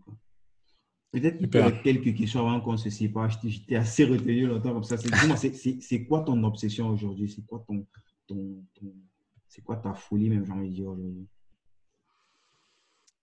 Mon obsession, c'est pousser Africains et Africaines à se réaliser un petit peu plus.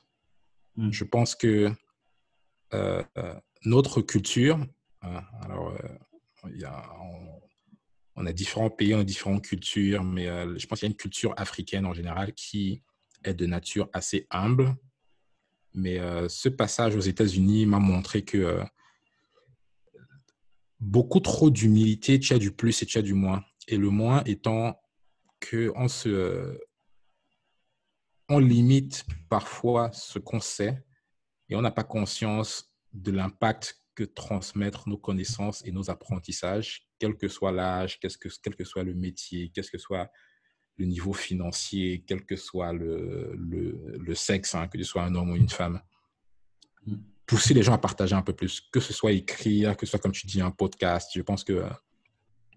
Et je pense que tu le, tu le sais en, en, interviewant et discutant des gens. Moi, il y a toujours énormément d'apprentissage, que je passe une demi-heure ou bien une heure. Ce que les gens ont fait, ce que les gens ont vu. On a tous des vies compliquées. On n'a pas de vie parfaite. On peut toujours faire mieux. Mais à ce moment T donné, on sait, on a vu, on a vécu, on a eu des expériences qui pourraient changer la vie d'autres personnes. Et mon obsession, c'est un peu euh, comment est-ce que euh, un mois de mon propre parcours vécu et ainsi de suite, je change la vie d'autres personnes? Et comment est-ce que j'amène ces personnes-là qui parfois ne réalisent pas l'impact ou bien la, grandeur de ce qu'ils ont vécu à, le partager.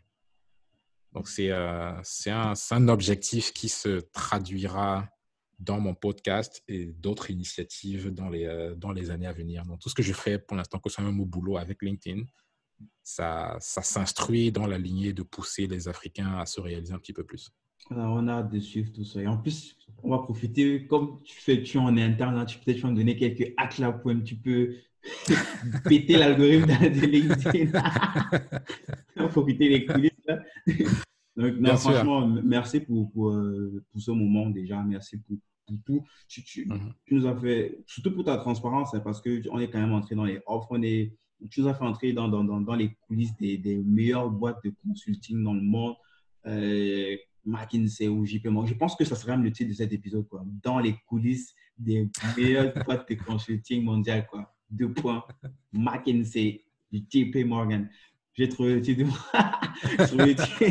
ouais, ça sera ça le titre.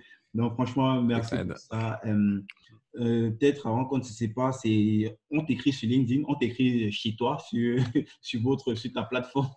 Bien sûr. Alors, je réponds je réponds à tous les. Euh, tu as beaucoup de, de, gars sur Paris ou ailleurs qui veulent postuler pour un MBA ou bien qui veulent bosser pour McKinsey, qui me posent des mhm. questions. Je réponds systématiquement à tous les messages que je reçois. Mhm. Donc, le plus simple, effectivement, c'est sur, euh, sur LinkedIn. Donc, il y a soit un email, soit un message. Sinon, mm. claudel.atalaku.africa. Donc, Claudel, c l a u d Donc, je réponds systématiquement à tous les messages. Donc, euh, content de. On va, mettre tout ça, on va mettre tout ça en description pour euh, les futurs consultants, euh, si possible africains. On n'a rien contre les blancs, mais ce serait pas mal d'avoir quand même 1000 consultants chez McKinsey qui vont aller puiser la connaissance là-bas, mais pour venir redistribuer plutôt chez eux. Amen.